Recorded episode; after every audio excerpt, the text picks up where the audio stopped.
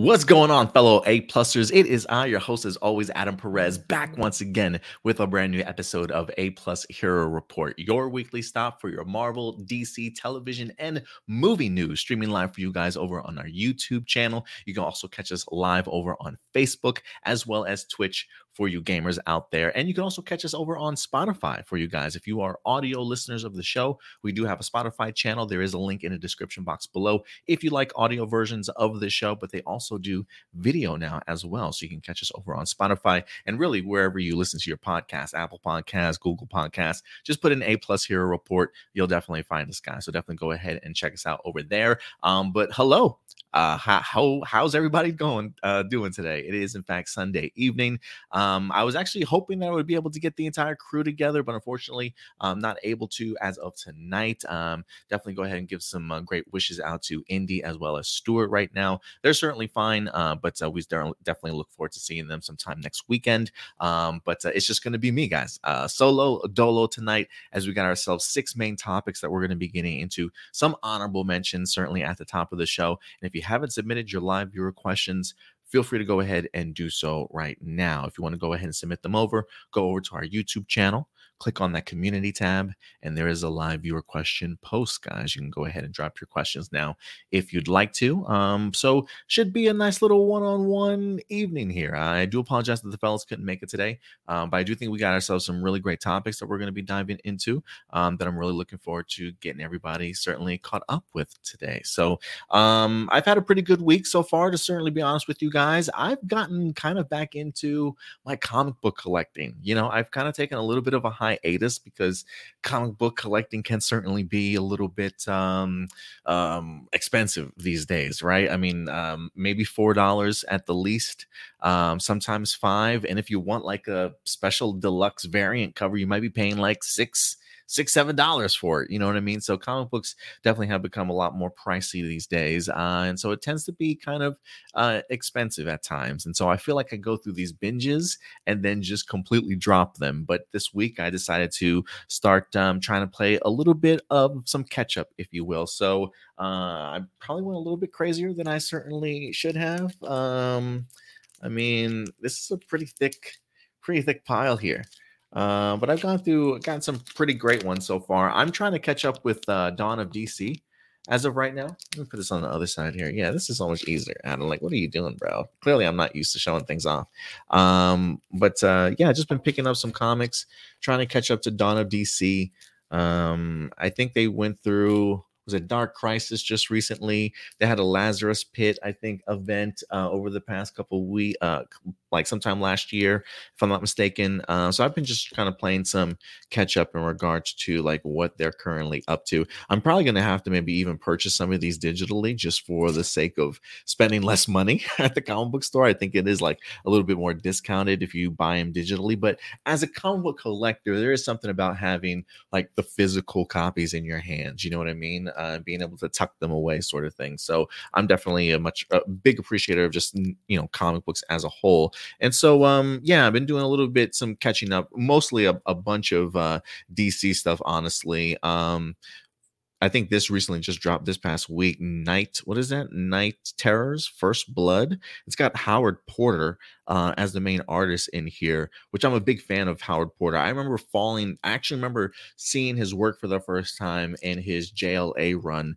I don't even know that was like early 2000s, maybe late 90s i'm not even quite sure but uh that's actually brand new as of this week. Um so a lot of dc stuff. I, have been really big into dc marvel i've kind of fallen off of uh the x-men stuff uh since hickman wind up leaving. Um and outside of that i've always been sort of an avengers guy. So you can always catch me on an avengers uh comic for sure and they really they just actually started this um new avengers series. I think they only have the first two or three issues out. So uh, i did go ahead ahead and pick up the newest Avengers run. Uh, it's Jed MacKay and CF Villa. Not too familiar with the creative team, but um, uh, good first couple of issues. So I'm excited to kind of get back into comic books again. Um, but yeah, this is. I'm just gonna have to be very careful. You know what I'm saying? Because uh, there's a lot to catch up to, especially when it comes to DC. So I think now that I got the beginnings of some of these things, the number one issues, maybe digitally, I'll go ahead and sort of get caught up to save money so I can be maybe like up to actual current. Uh, and then from there, maybe go back to collecting physical copies. Uh, I'm not quite sure, but uh, we'll see. I'll figure it out. But anyway, guys, that's what I've been up to this week. But let's go ahead and get into some uh, shout outs real quick and see who's actually here with us today. We got Ram Jam certainly in the house. What's up, Ram Jam? Certainly good to see you in here. We got Enrique. What's up, Enrique? Uh, hey, Adam, the countdown to San Diego Comic Con 2023 is just days away. Can't wait to see new reveals and panels. Uh, yeah, we might uh, highlight that here briefly in just a second. But um, yeah, San Diego Comic Con is right around the corner. I believe the preview night is on the 19th, um, but the actual day one of the convention is the 20th. So, um, um, you know, depending on availability of some of the uh, the hosts around here. Um, if for some reason if we can't get like individual videos out on particular topics, uh, I do plan on at least trying to do sort of a, a day one or day two sort of recap at the end of the evening. So maybe going live like seven, eight o'clock sort of thing to kind of wrap up what San Diego Comic Con has certainly dropped. Um, so look out for definitely some San Diego Comic Con content around here at the channel. Um, the most talented man in the world is back. What's up, man? Good to certainly see you. Um, Datila, what's up, Datila? Good to see you as well. Um, do a video of your comic collection. That would be cool to see. You know, I, that, I, think that's a great um, idea for a concept for a video for sure. Um, you know, I have like six long boxes of um, comics um, that I've collected uh, over the past couple years. Look, I've had a huge collection since I was a kid, uh, and I unfortunately have lost a lot since I've moved. Uh, over the years. I've had to sell some, unfortunately, in the process to make moves and stuff. So, just real unfortunate sacrifices um, and I wish that I could provide a much bigger collection. I used to love um, the Amazing Spider-Man. I had a huge Spider-Man run all the way up from like the Clone War saga, maybe even a little bit before before that. Not the Clone Wars, the Clone Saga, the Clone Wars saga, the Clone Saga. Um, that's why I'm a big Ben Reilly fan. Um, but I used to have a huge run of just Mark Bagley uh, as the artist of the Amazing Spider-Man. He's one of my favorite Spider-Man artists, uh, and I used to just love collecting anything that he did of Spider-Man. So you know, some spectacular Spider-Man and stuff was in there, and unfortunately, all that stuff I wind up um, sell having to sell, unfortunately, um, man, I, I regret a lot of this stuff, honestly. But um, I, I, I feel like I do have a nice comic collection here. It certainly could be bigger, but you know, I, I enjoy the comic collection that I certainly have. If anything, I've been thinking about actually making a system because I have I, I have no idea what I have anymore. Um, so if anything, I need to actually just spend like a couple weekends just really kind of getting everything in order. But um, maybe once I do that, Datila, then I'll go ahead and actually do a video. I think that's a, a cool, cool uh, video to do. Oh, what's up, Frankie? Good to see you in here, Frankie. And of course, Marcelino in the house also. Guys, listen, hit that like button. Uh, if you guys are in the live chat, um, definitely go ahead and feel free to support the channel if you'd like to. Hit that subscribe button, hit that like button, that big thumbs up, share these videos, tell your friends about Hero report for sure. Uh, if you want to go ahead and uh, help the channel monetarily, you can go ahead and do so with super chats. Uh, super was it super stamps or something like that? I think they offer. Um, but um, and if you do support the channel that way, your comment will be the first question uh, or first comment certainly brought up. We'll definitely pay. Um, go ahead and uh, attack your question first and foremost, and then of course all that certainly goes to the building of this channel. So anything is certainly appreciated, guys. Um, but let's go ahead and get some honorable mentions, man. Let's go ahead and kick off some things here. Um, let me see. Go ahead and pull this up here. I'm going to be my own producer. First and foremost, we have moved over. If you guys have not um, heard about the current rave, I guess, um, about the revealing of threads here. Um, we are currently over on threads if you want to go ahead and follow us. Um, it's pretty much literally like it's pretty much like Facebook's sort of Twitter, if you will, like in the sense that if you have an Instagram account, it literally ports your account over to it uh, if you'd like to. So you don't really have to set much up if you already have an IG account. Um, but I've, I've I've enjoyed it. I find myself definitely on the timeline for sure. I can definitely see my time over on Twitter has certainly reduced a little bit Um, but I've, you know, I've liked it. it I, I would say it's, you know, it's definitely not the same uh, as Twitter. There's definitely a lot more it can certainly build upon. It's very sort of like base level as of right now in regards to what you can certainly do. So definitely much more growth when it comes to threads for certainly being there, but definitely has been been a much more positive vibe. I can certainly um, admit to that as of right now. So um, if anything, you know, listen, if you have a threads account, go ahead and follow us, guys. That's all I'm saying. Definitely would be appreciated. Um, what do we got here? Oh, we also got some new Blue Beetle covers here. Uh, Movie Maker, I think, did an article with uh, Xolo Maridueña, uh, the um, upcoming uh, Jaime Reyes for the upcoming Blue Beetle movie. Um, so they dropped some brand new looks at the costume and him in it as well. Um, look, I'm I'm actually pretty excited for this movie. You know, I'm not expecting big things, but I am expecting some awesome action uh, and some awesome blue beetling, if you will. Um, you know, we'll see what the rest of the story is certainly there, but they got some actors I really enjoy. Big George Lopez fan. I think the man certainly makes me laugh for sure. Um, I love Xolo for sure. Um, so I'm I'm really eager to kind of see how this all comes together. Um, but I feel like the more and more I see of it, I continue to really get excited for this movie. Um, you know, I, am I'm, I'm not going to uh, expect big things at the box office just because of the direction that movies have been going. But I'm hoping Blue Beetle has distanced itself enough to by the time this movie comes around, people will be ready for one. Um, and I'm hoping it really surprises, uh, and I'm hoping it does um, some really good things. But we'll see. I'm definitely not getting my uh, hopes up or expectations, but I really want big things for Xolo. I think um, I, have been really impressed with him on Cobra Kai, and I kind of want to see him take that next uh, level to see if he can um, to do that for his career. So um, we'll see how things go when it comes to Blue Beetle. But yeah, we did get ourselves some brand new uh, photos there.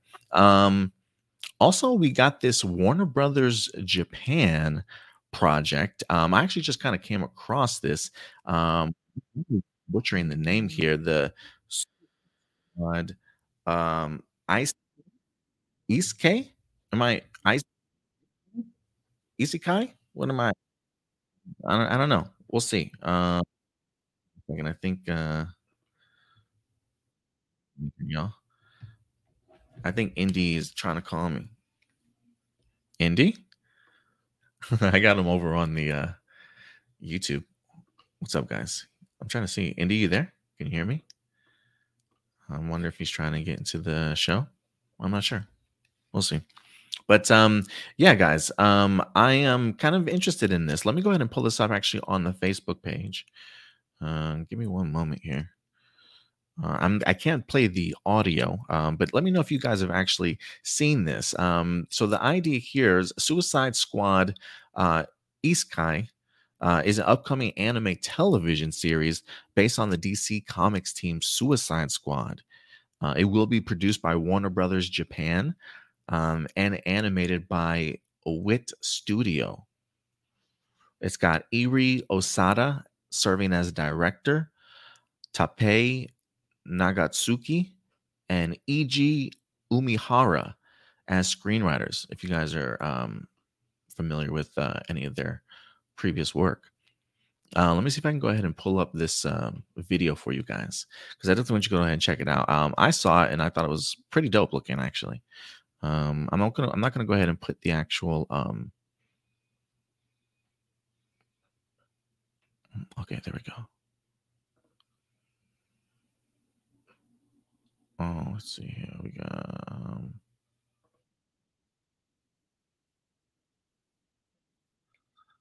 yeah, there we go.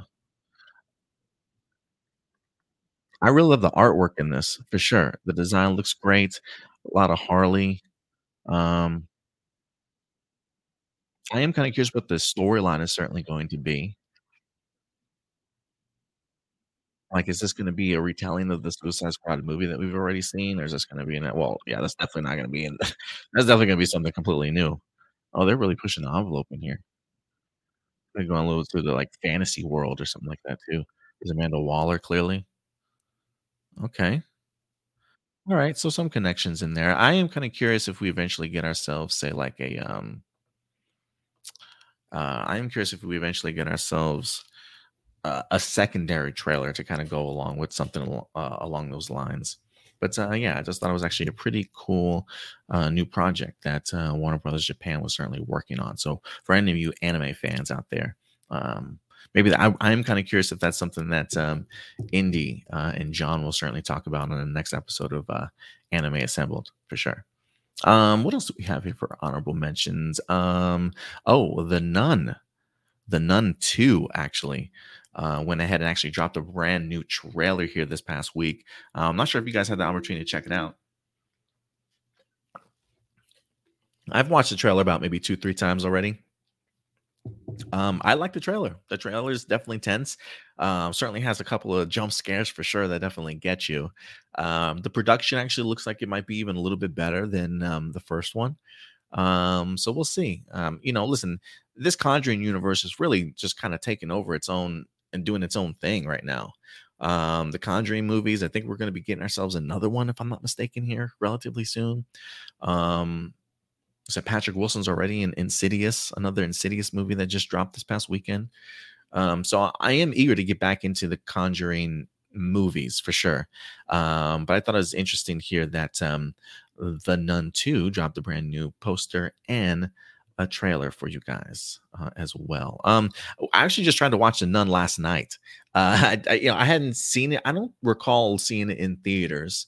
Um, I don't even know if I technically finished The Nun yesterday, but it, it was okay movie for the most part. It was all right. Uh, definitely some jump scares for sure, but um, yeah, it was okay. Eh, I, am not gonna say it's blown me away, but uh, yeah, it's it's been okay.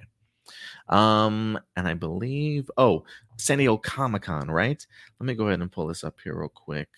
Uh, for San Diego Comic Con because uh, we do have some panels that are going to be there. Unfortunately, like Marvel's not going to be there. Um, James Gunn just announced that they're not going to be there as well. Um, so there's definitely a, a, big opening, if you will, when it comes to San Diego Comic Con for opportunities for other people to kind of show off. Um, so uh, we do have a couple studios that certainly will be there. Um, off the top of my head, let me see. I'm trying to scroll through here to see who will be in attendance. Uh, if I'm not mistaken, I believe Invincible um, is going to have themselves a panel as well. Um, the Invincible animated series that was from Amazon Prime, there's definitely going to be having themselves uh, a panel at the San Diego Comic Con. Uh, who else we got? Um super uh, my adventures with superman is definitely going to be having one as well. I think it might be adult swim in general that might have a panel at san diego comic-con but um my adventures with superman certainly will be talked about um and if you haven't checked it out stewart did drop his review for um he did drop his review for my adventures of superman on the youtube channel so definitely go ahead and check that out I believe TMNT is going to be there. Mutant Mayhem. They're probably going to really utilize San Diego Comic Con as a huge push going into their animated movie uh, that I'm hearing some great things about so far. Um, so Teenage Mutant Ninja Turtles will certainly be in attendance. Um, Invincible 2 will certainly have a season 2 update, if you will. Um, yeah, so oh, and the boys spinoff Gen V will also be at um, Comic Con as well. So we're to get the opportunity to see firsthand. Um, I would hope, if anything, they have themselves a trailer for Gen V. So um, the expansion of the boys' world certainly continues. Um, so yeah, guys, let me know if there's any other panels that you guys are interested in over at San Diego Comic Con. There definitely will be things to talk about. And honestly, I, I really do believe that even if these um even if these big studio heads uh, uh, these big studios may not be in attendance, I can almost guarantee you that they'll probably still drop big pieces of information here this week. Like, I do expect either big announcements, big reveals, maybe even big trailer drops that like Warner Brothers or Marvel want to go ahead and do maybe during the San Diego Comic Con week, um, but maybe not necessarily at San Diego Comic Con, if that makes sense. So I do think that they can, can, continue to certainly make noise, just not being in attendance. So keep your eyes out. Keep your eyes out, guys. We might have some big news for you guys throughout the week for sure. Um, Marcelina says, "I'm kind of glad that Marvel and James Gunn aren't in in this year. It gives smaller and lesser known projects more spotlight and publicity." And I, I definitely agree with you there, Marcelino. Um, if anything, I, am hoping that it certainly catapults a lot of these um, um, other projects that are being worked on that you know maybe these other bigger companies certainly might have overshadowed and kind of pushed this to the the bottom of the news barrel but now they'll definitely certainly get some attention. And uh, at this particular point in time like anything that can help the box office will certainly do uh, grand things. So I, I am looking forward to some really good panels and i hope that they all take advantage of those. Um all right guys and i think with that out of the way i think that will wrap up our honorable mentions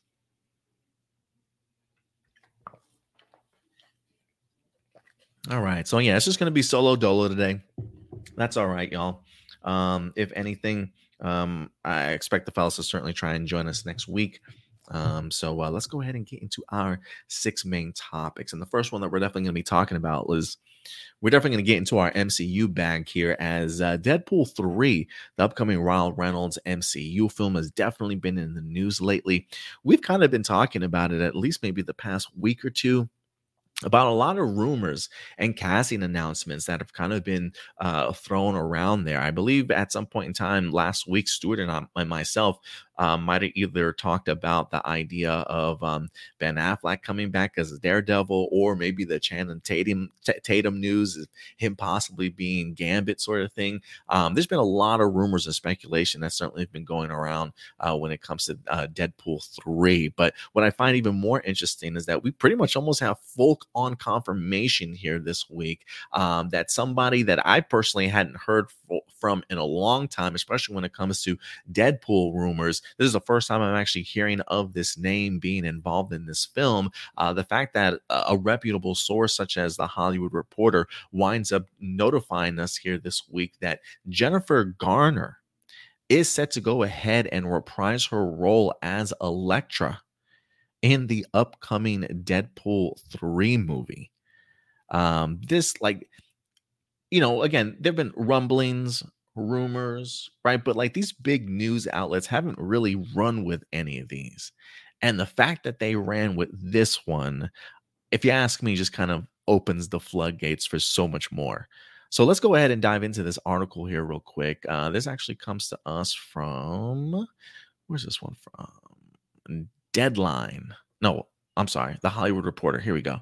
Jennifer Gardner returning as Elektra for Deadpool 3. This is an exclusive uh, from the Hollywood Reporter themselves. Um, this is pretty bananas, guys. Um, we definitely look, we definitely live in a world right now where like anything is possible.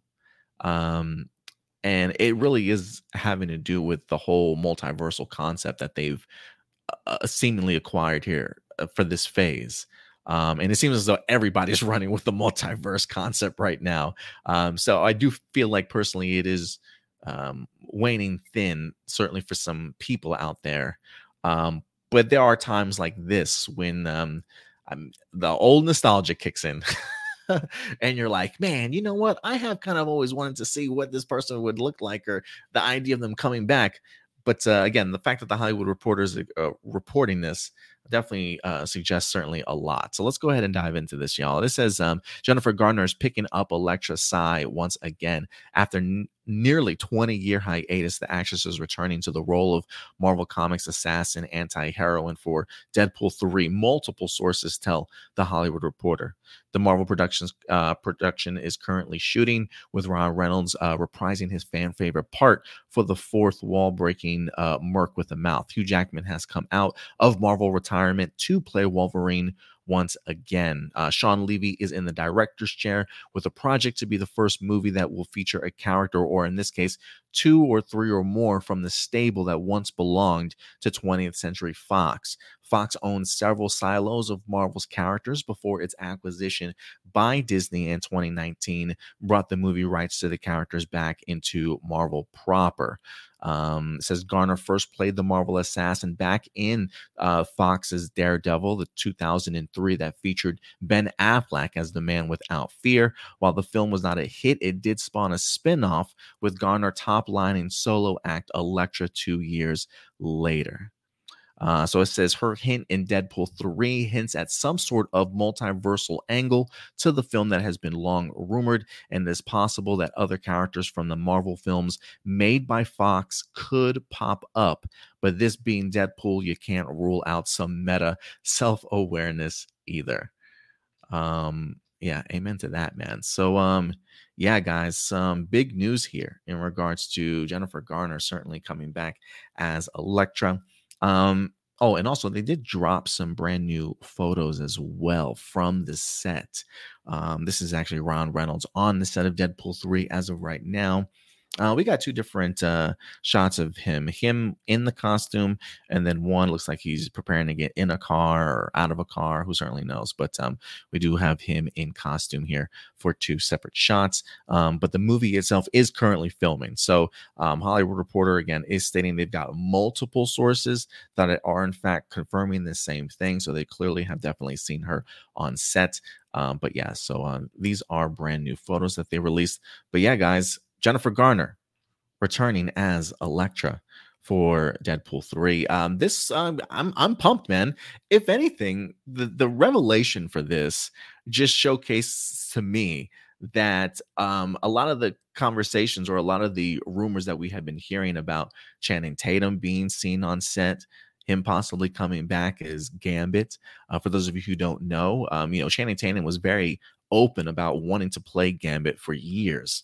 Um, now, I don't believe that they ever got the movie um, ever started filming, but I do believe they were probably pretty close to getting started before uh, the Fox, um, the Fox and Disney merger wind up happening.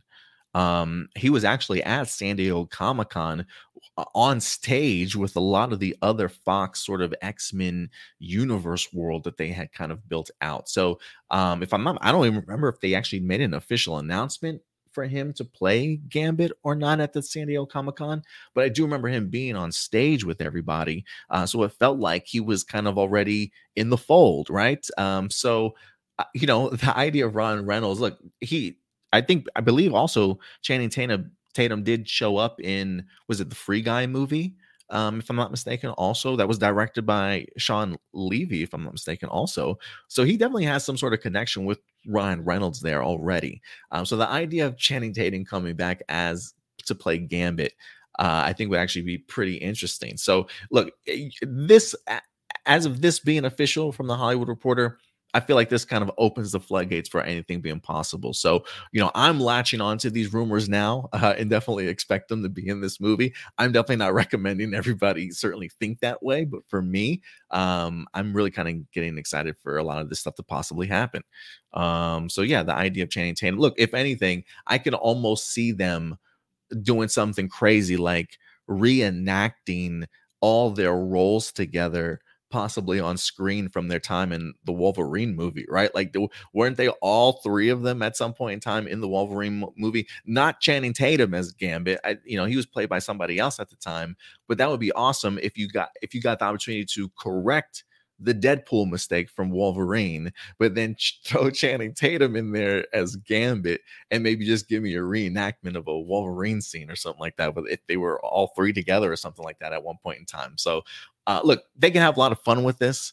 Things that couldn't have been, you know, I've or that could have been, if you will. You know, I've heard the suggestion that this is going to sort of take inspiration from the comic book series uh, Deadpool versus Marvel or like uh, kills the Marvel universe or something like that.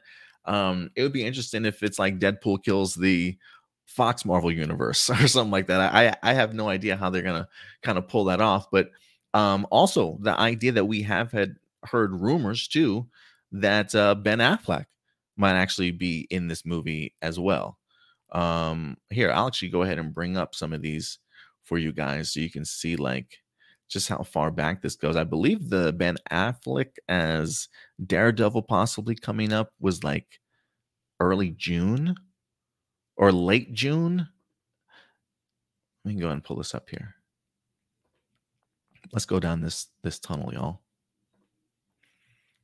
So this is from Cineblend.com. Following X-Men reports, Deadpool 3 is now rumored to involve Ben Affleck. This is 16 days ago. This article was posted.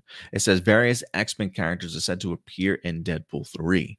Um, so they, they have even been talks about like Patrick Stewart coming back once again, Ian McKellen back again as like Magneto. Maybe even, you know, I don't even know if they would if I'm curious if Halle Berry would even come back, a storm sort of thing, right? It's possible that they uh, a lot of them could come back. Um, oh, it was reported that James Marsden, Cyclops, uh, Famke Janssen's Jean Grey, and Halle Berry Storm will appear. Okay, um, which was enough to make this film uh, this flick sound like a mutant version of No Way Home. Now it's being rumored that Ben Affleck, another actor with ties to 20th Century Fox Marvel, may be involved with Deadpool 3. According to a Twitter user, Casey Walsh, uh, the comics kid, Affleck was seen on the Deadpool 3 set, with the threequel having begun principal photography in England towards the end of last month. Uh, while Walsh has no idea who is who he is playing, the mere mention of Affleck being around this production has set off speculation that he's reprising Matt Murdock, aka Daredevil, whom he played in the 2003 Daredevil movie. Um, so again, this was two weeks ago that this rumor was already letting us know about the X-Men reports that they, they some of the actors were going to be coming back.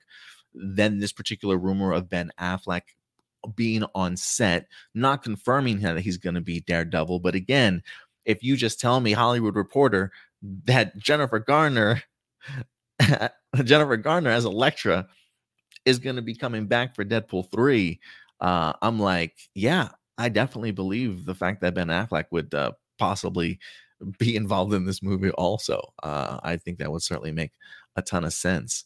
Um, so then you square that along with, uh, again, the just recent rumors uh, as of last week of Channing Tatum getting the opportunity to be Gambit again um, in the upcoming Deadpool 3 movie. Um, yeah, it feels like it definitely just sort of all lines up pretty nicely. Um, so we'll see though. Again, that's just speculation on my part. But what is confirmed, what is confirmed, again, uh, is from the Hollywood Reporter that yeah, uh, Jennifer Garner is returning as Elektra. Uh, I think this is big, man. Look, I, I'm I'm gonna be honest. I'm gonna be honest though. Okay, let me just be honest. Like, I think I posted this over on Twitter the other day that I I got maybe like two or three multiverse movies left in me, y'all. I'm just being honest. I'm being honest. Um, it, I, I'm like wondering to myself like, did everybody know this was going to be Marvel's plan? Like, did everybody know that their next endeavor was going to be the multiverse saga? And then, like, everybody was like, we got to do a multiverse movie too. We got to make this happen.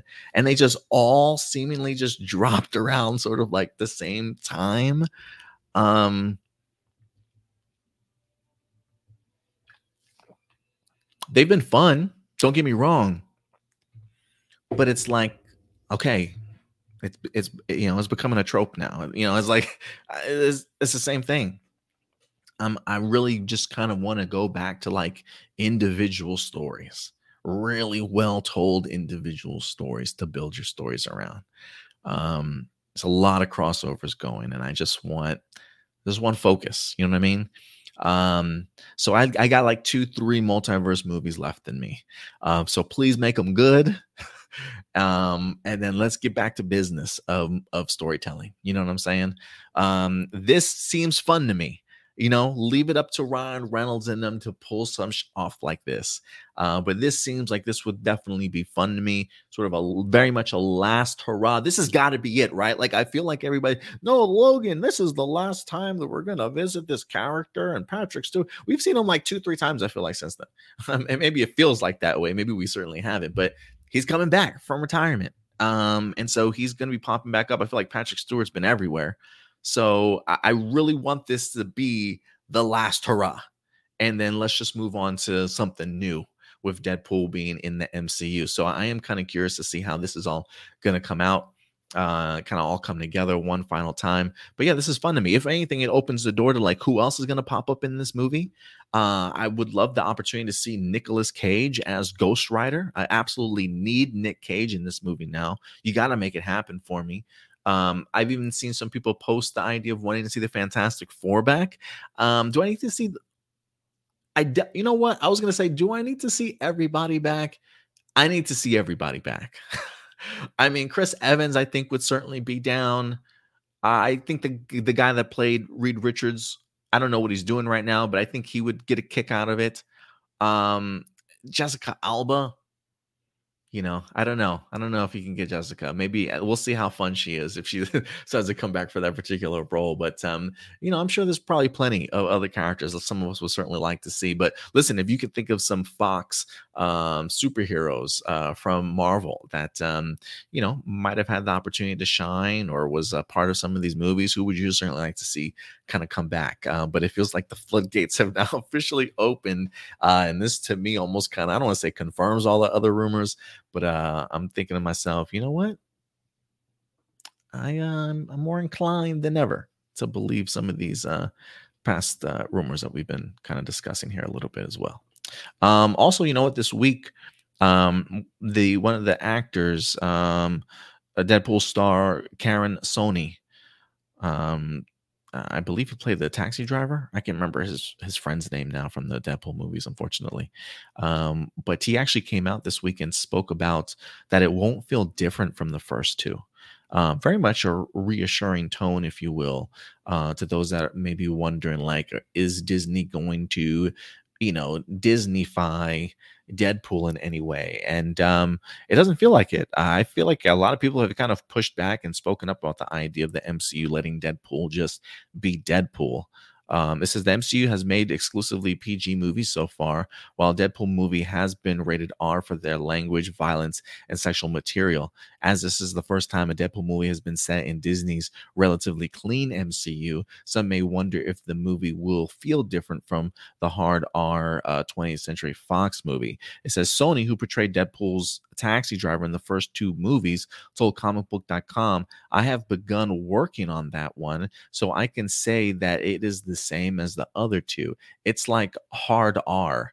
Um, there's a lot of that stuff. So it does not feel different. The only thing that for me is different is that I have not gotten the script this time. The other two we did get. It's a big difference, at least for me, the MCU part of it versus the Fox Marvel part of it. They're so strict. So I've only seen glimpses of what I'm in. So apparently his interactions with Deadpool very much are very much hard R. So I would assume that they're certainly using language and references and things like that as well. And so, um, you know, again, I think this is another reassuring factor to the fans out there, or at least it certainly should be, um, that Disney is definitely going to keep this character as real as you know as close as you definitely have seen him in the past two movies um and so uh, i do find that certainly reassuring and also looking if you guys aren't watching secret invasion look if you like spy thriller espionages uh, uh kind of storylines um who can you trust? High tension um you know i definitely suggest checking out secret invasion but the first episode for me there's a sequence in there where like they just mow these dudes down with like guns and stuff. Uh, it was a great sort of action sequence piece, and I'm just thinking to myself like, damn, like that. Uh, this feels very like John Wick sort of uh, rated R sort of thing, right? So um, I, I definitely don't think Disney is afraid to um, reach and and and go there. Uh, and again, I don't think that you get somebody back like a Jon Bernthal as the Punisher if he is not going to make sure that the character and who that person is is very much um as accurate uh, and depicted as they possibly can be. You know what I mean? So uh, I do think that Disney is going to take the gloves off when it comes to uh, a lot of these hard R's, uh, certainly characters. So uh, I expect Deadpool also hopefully um, be in that vein uh, and hopefully something like um, Punisher as well. But yeah, I continue to keep hearing from people that have been a part of this movie uh, that yeah, it is in fact going to be still have that uh, hard R aspect to it. So um, some pretty exciting things, man. I'm, I'm this this week was like the week of Deadpool. I don't know if they were like trying to certainly get ahead of the curve of like a bunch of news that's set to go ahead and drop from San Diego Comic Con or beforehand or what, but um, yeah, they got some big things certainly coming down the road. Uh, and again, here is the brand new Deadpool three set photos that wind up dropping here this week. You know, I've been having people talk about the idea of like the the suit is redder and things like that. I mean, maybe they maybe they hiked up the tint just a little bit brighter. I'm not quite sure, but um, you know, I don't. I then again, I hadn't seen uh, Deadpool two, so I don't know if the Deadpool two suit changed or if you know the lighting in here certainly does look um, significantly different between the two. Like this one looks, you know, much um, more to the original. Um, but yeah, you know, I guess when you're out and open like that, I mean, maybe just the lighting difference as well. But um, yep, that's uh, Deadpool set photos. And if we get any other big news, um, any big announcements like that, we'll definitely go ahead and keep you guys posted. Uh, what are you guys saying here? Marcelino Vasquez. Uh, I can already hear Indy groaning with Jennifer Garner returning. well, you don't think he'd be a big fan of hers coming back? Um, what's funny is that for the longest time, Fox wanted to do a crossover with the X Men, Daredevil, Fantastic Four, and Deadpool. Now they got their now they got their wish. Um, it'll be interesting to see just the like how much they aren't afraid to crap on their time at Fox. um, and now their wish has finally come true, only for the characters to be potentially killed off. Quite the irony and meta humor. Meta humor. Yeah, uh, I definitely do. Uh, definitely look forward to seeing um, how they how they wind up killing them off. Like I am kind of curious, like what's going to drive the storyline like what is what is it that what is it that's going to cause this from happening like is it like an incursion or something like that like do they uh, is this Fox world about to be destroyed and like they he's got to take them out in order for his world to survive? I have no idea. Like I'm really I'm really curious to see what this is um this is going to certainly turn into. But um yeah, if they agreed to just come back and just to kind of kill these characters off, I mean, I think they probably would love to come back. Like, hey, I promise we're going to literally kill them off here this time, guys. Do you want to reprise your role one more time? Yeah, absolutely um, especially if you get to work with Ron Reynolds and you you you know what these Deadpool movies are all about. I'm pretty sure the cast was was completely down for whatever uh, storyline they certainly came up with. Um, I think it'll be pretty good.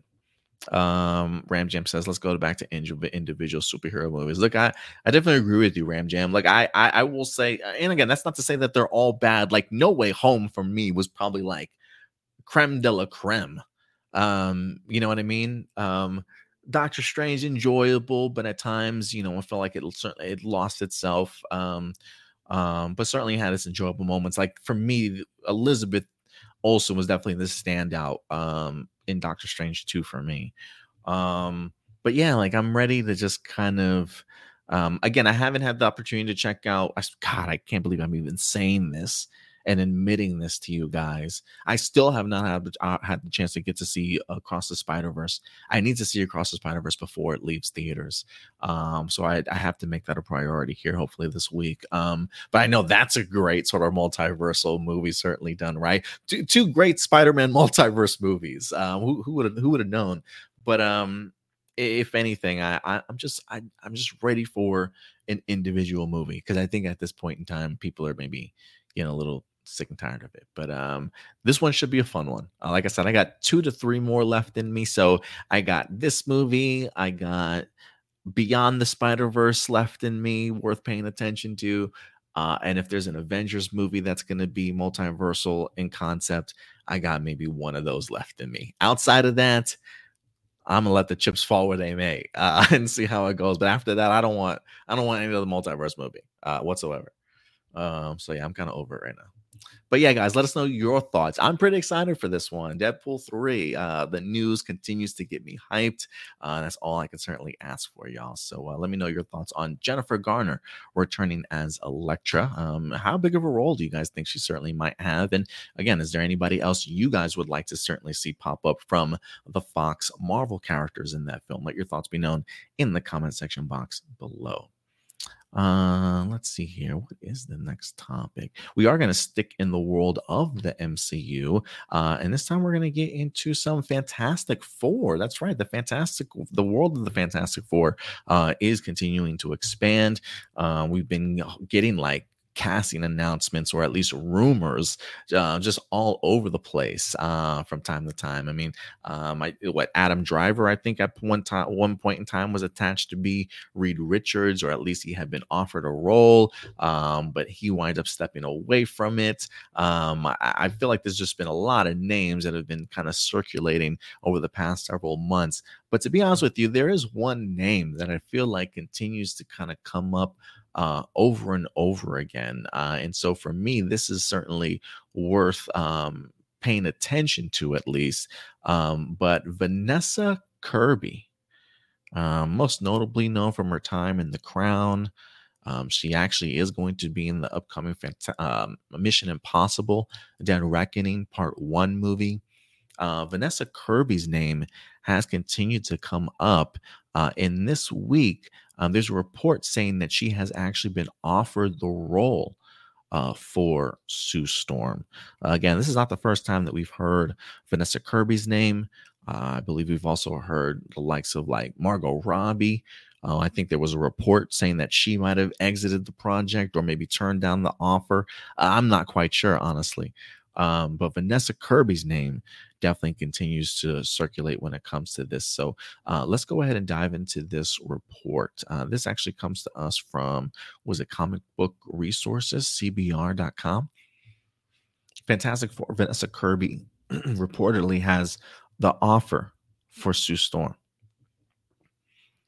Um, let's see here. It says Marvel Studios has reportedly offered uh, Vanessa Kirby the role of Sue Storm. Uh, where's that image that I wanted to pop up? There we go. Uh, according to reliable insider Daniel Richtman, uh, Kirby, who can be seen in the upcoming Mission Impossible movie, has been officially offered the role of Invisible Woman. No deal has been finalized yet, but the gig is reportedly hers for the taking. Kirby is best known for playing the young princess uh, Margaret, Countess of Snowdown, uh, Snowdon, uh, in the uh, uh, in the Netflix drama The Crown. Um, she was also Hattie Shaw in the 2019 film Fast and the Furious Hobbs and Shaw movie. It says Kirby's potential casting comes after Margot Robbie reportedly exited talks for the highly coveted role. Robbie, who has previously ex- uh, experienced in the comic book realm, uh, having played Harley Quinn in the DCU, was seemingly a lock for Invisible Woman alongside Adam Driver as her husband, Mr. Fantastic. However, both actors are no longer circling the feature, with salary being listed as one reason for their departure. Um, Daveed Diggs, who was reportedly in talks to play the thing, is also not 100% attached to Fantastic Four anymore, with all uh, roles currently in flux. Um, so that's a good little detail in regards to that, in regards to like just where um, they find everything um, as of right now for these characters. So um, Kirby again has been offered the role. Uh, it's like, hey, this is yours if you certainly want it. But again, no deal has been finalized as of yet. So it feels very much like um, this certainly could fall apart um, if. Um, you know, if I'm sure they're probably doing their negotiating as of right now, um, getting everything together, you know, dotting all the I's, crossing all the T's, making sure the money is certainly right. I am kind of curious as to what they offered Margot Robbie and Adam Driver. Um, I don't know what they go for currently for, for like to be in a movie. Um, maybe the MCU's like, look, we've had we had some we've had some hard times. We've had some hard times. Uh, can we get like that MCU discount? Uh, and maybe, maybe they're like, no, no. I'm hoping it's that and not the idea of like the script isn't strong enough. You know, um, I'm hoping that's not the case. But again, the the article in fact does state that it probably has to do with the um, um, the money issue, the money situation. So, um, so we'll see how this turns out. But look, you know, I'm a big fan of. Um, uh, I'm definitely a big fan of Vanessa Kirby. Uh, I actually absolutely loved her in The Crown. Um, I honestly stopped uh, watching after they what aged out to like the next uh, the next phase for The Crown. Unfortunately, but she was great in it. I didn't get the opportunity to see Hobbs and Shaw, uh, so I did miss uh, out on seeing her in that. But I am eager to go ahead and check her out in Mission Impossible. I'm trying to go ahead and see it this week if I if I possibly can. Uh, I'm doing a little bit of a Mission Impossible marathon right now to go ahead and do some catch up. I, you know, I've seen uh all of them, with the exception of the last one, the Henry Cavill and Angela Bassett one. I don't believe I've seen all the way through. So uh, I am rewatching one through. What is that? I guess yeah, from one all the way up to Dead Reckoning, so I can go ahead and be caught up before I go ahead and get into the film itself. So I am really eager to see certainly how she stands out. Um, you know, look, I I felt like I can't remember who I had for my invisible woman when we did our fantasy casting for the fantastic four. Um i can't remember who indy or stewart had. I might have to actually go back and and check out and see if any of us picked up you know picked vanessa kirby had her maybe as an honorable mention. I think for me i think i had rachel brosnahan from the marvelous mrs maisel which is funny to me that because now she she clearly didn't land this role, but she definitely landed the role of Lois Lane.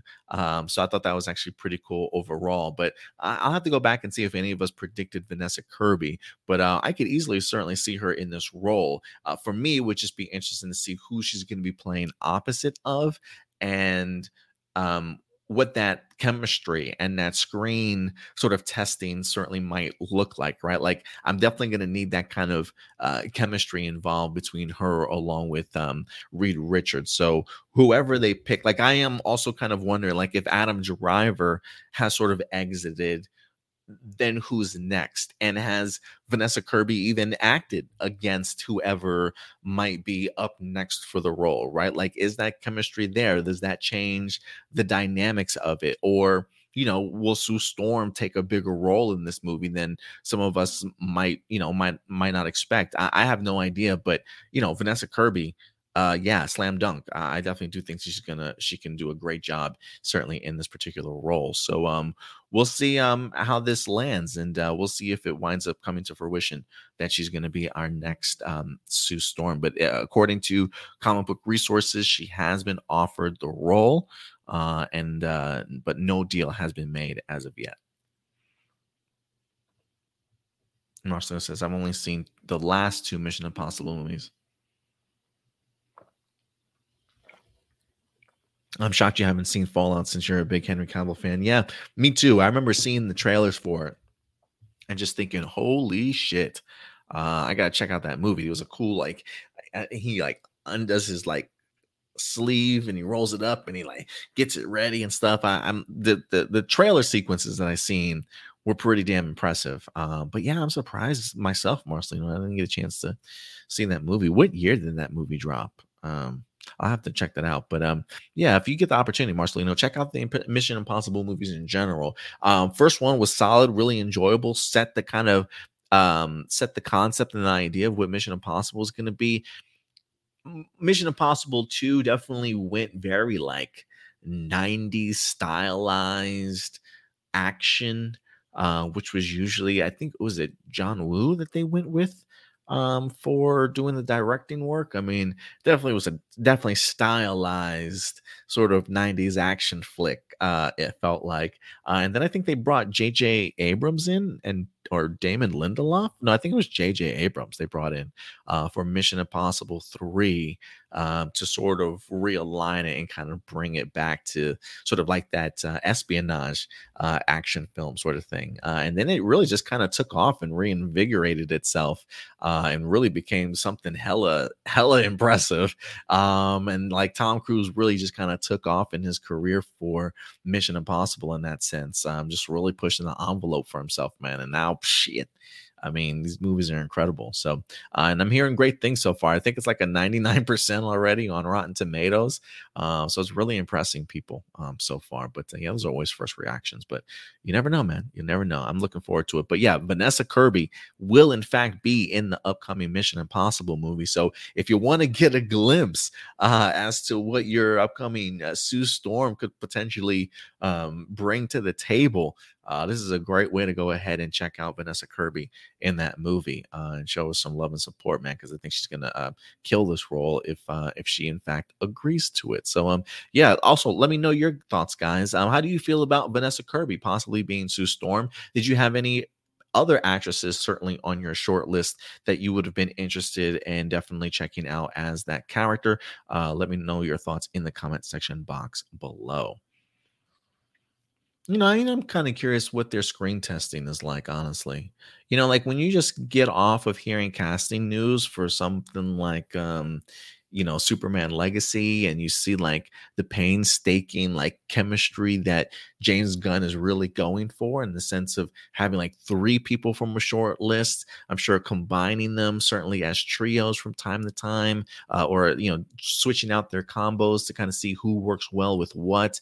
Uh, I am kind of curious when it comes to like a Sue Storm. You know, who who do you have her play opposite? Like, I would definitely need to see what her chemistry is like with like a Reed Richards, probably like a Reed Richards and whoever their Doctor Doom is going to be um if he even pops up in this movie uh and look there's a part of me that wants to say they're na- they're namor also um if that's something that they ever figure out. I know uh Tenoch uh, Huerta's got a certainly a lot going on his plate right now in regards to you know what his future is like in the mcu but um you know i am kind of curious as to like what kind of screen test or chemistry um, that goes into the process of finding somebody like um, a Sue Storm, right? And who Vanessa Kirby has sort of acted opposite of. So uh, I don't know. Well, we'll see if Marvel Studios ever like lets us into that sort of a uh, uh, attention to detail type of thing. But um, it's kind of cool to see that the pieces at least are falling into place. Um, one movie that unfortunately these pieces are not falling into place is the upcoming Shang-Chi 2 movie. Um, look, this movie uh, was pretty fun, pretty incredible. I had a fantastic time. Like if you ask me, out of the the Phase Four movies, um, Shang Chi is definitely up there in regards to like top three, if not like top two. Uh, I think honestly, for me, outside of Spider Man No Way Home, uh, the other Phase two movie or phase four movie I really enjoyed and had a blast with uh, was Shang-Chi 2. And I think it certainly uh, did a pretty good job for a first outing of an unknown sort of, you know, uh, Marvel character to the general masses. Um, pretty good, um, you know, got uh, some pretty good and well deserved attention. Um, but it's been a couple years since we've seen the Shang-Chi character uh, since that movie has been out. And a lot of people have certainly been awaiting his return. I personally do think that we will see Shang-Chi earlier um, than Shang-Chi 2. Um, but if anything, it seems as though we have some disappointing news in regards to when we can actually get the sequel for this movie. Uh, this actually comes to us from uh, comicbook.com. Uh, Shang-Chi gets a disappointing update from Simu Liu. Um, and uh, says uh, Shang-Chi officially arri- arrived in the MCU in 2021. So, about what's about uh, a year and a half ago, with fans eager to see further adventures of Simu Liu uh, take on the character. Um, sh- shortly after the release of the movie, uh, Marvel confirmed it is developing a sequel film, but updates surrounding it have been few and far in between. In a recent post on the new social media platforms threads, uh, Simu Liu reviewed uh, revealed that uh, Shang-Chi sequel was originally poised to debut after Avengers.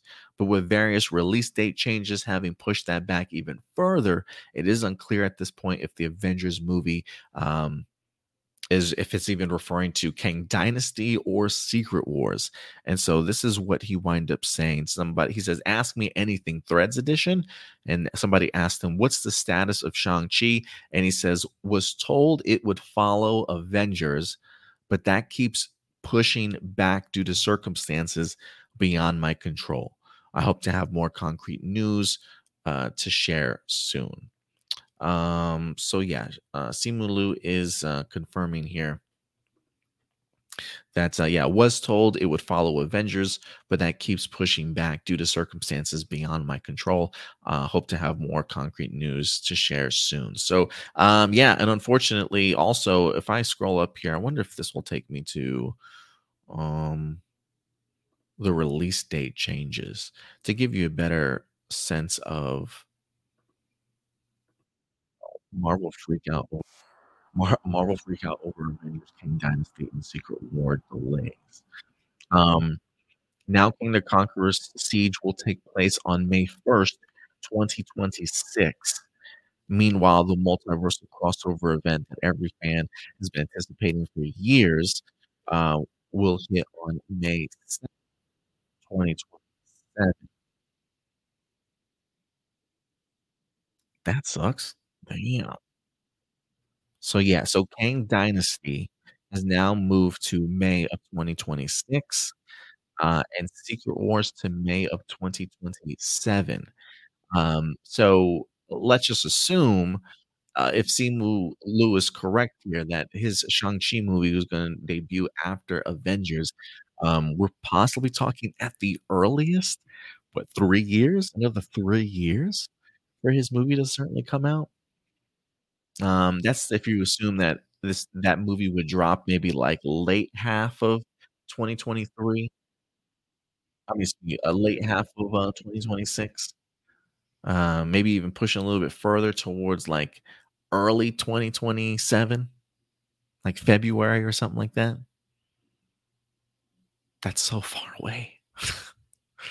That's so far away. Honestly, like, uh, what I will say is this I hope I hope that they do have him in other things, um, because I think that is just way too long of a time, uh, to go between sequels. Now, look, again, he said it's there's things that are just simply not in his control, right?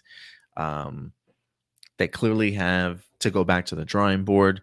I don't believe Jeff Loveness is any longer the writer of Secret of, um, Kang Dynasty. You know, they've seen some of the remarks, you know, some of the pushback, some of the lukewarmness that some people have felt when it comes to Marvel these days, uh, not feeling that the quality is there. The quantity is certainly there, uh, but the quantity might have resulted in less quality.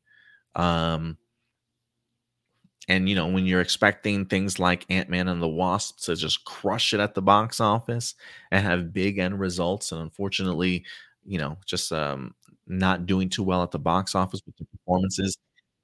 A and then, of course, you got the whole Jonathan Major situation certainly on your hands as well. So, like a double whammy. Uh, we'll see what, uh, what happens with Jonathan Majors case. I can't remember if he's got a court case again here in July or August.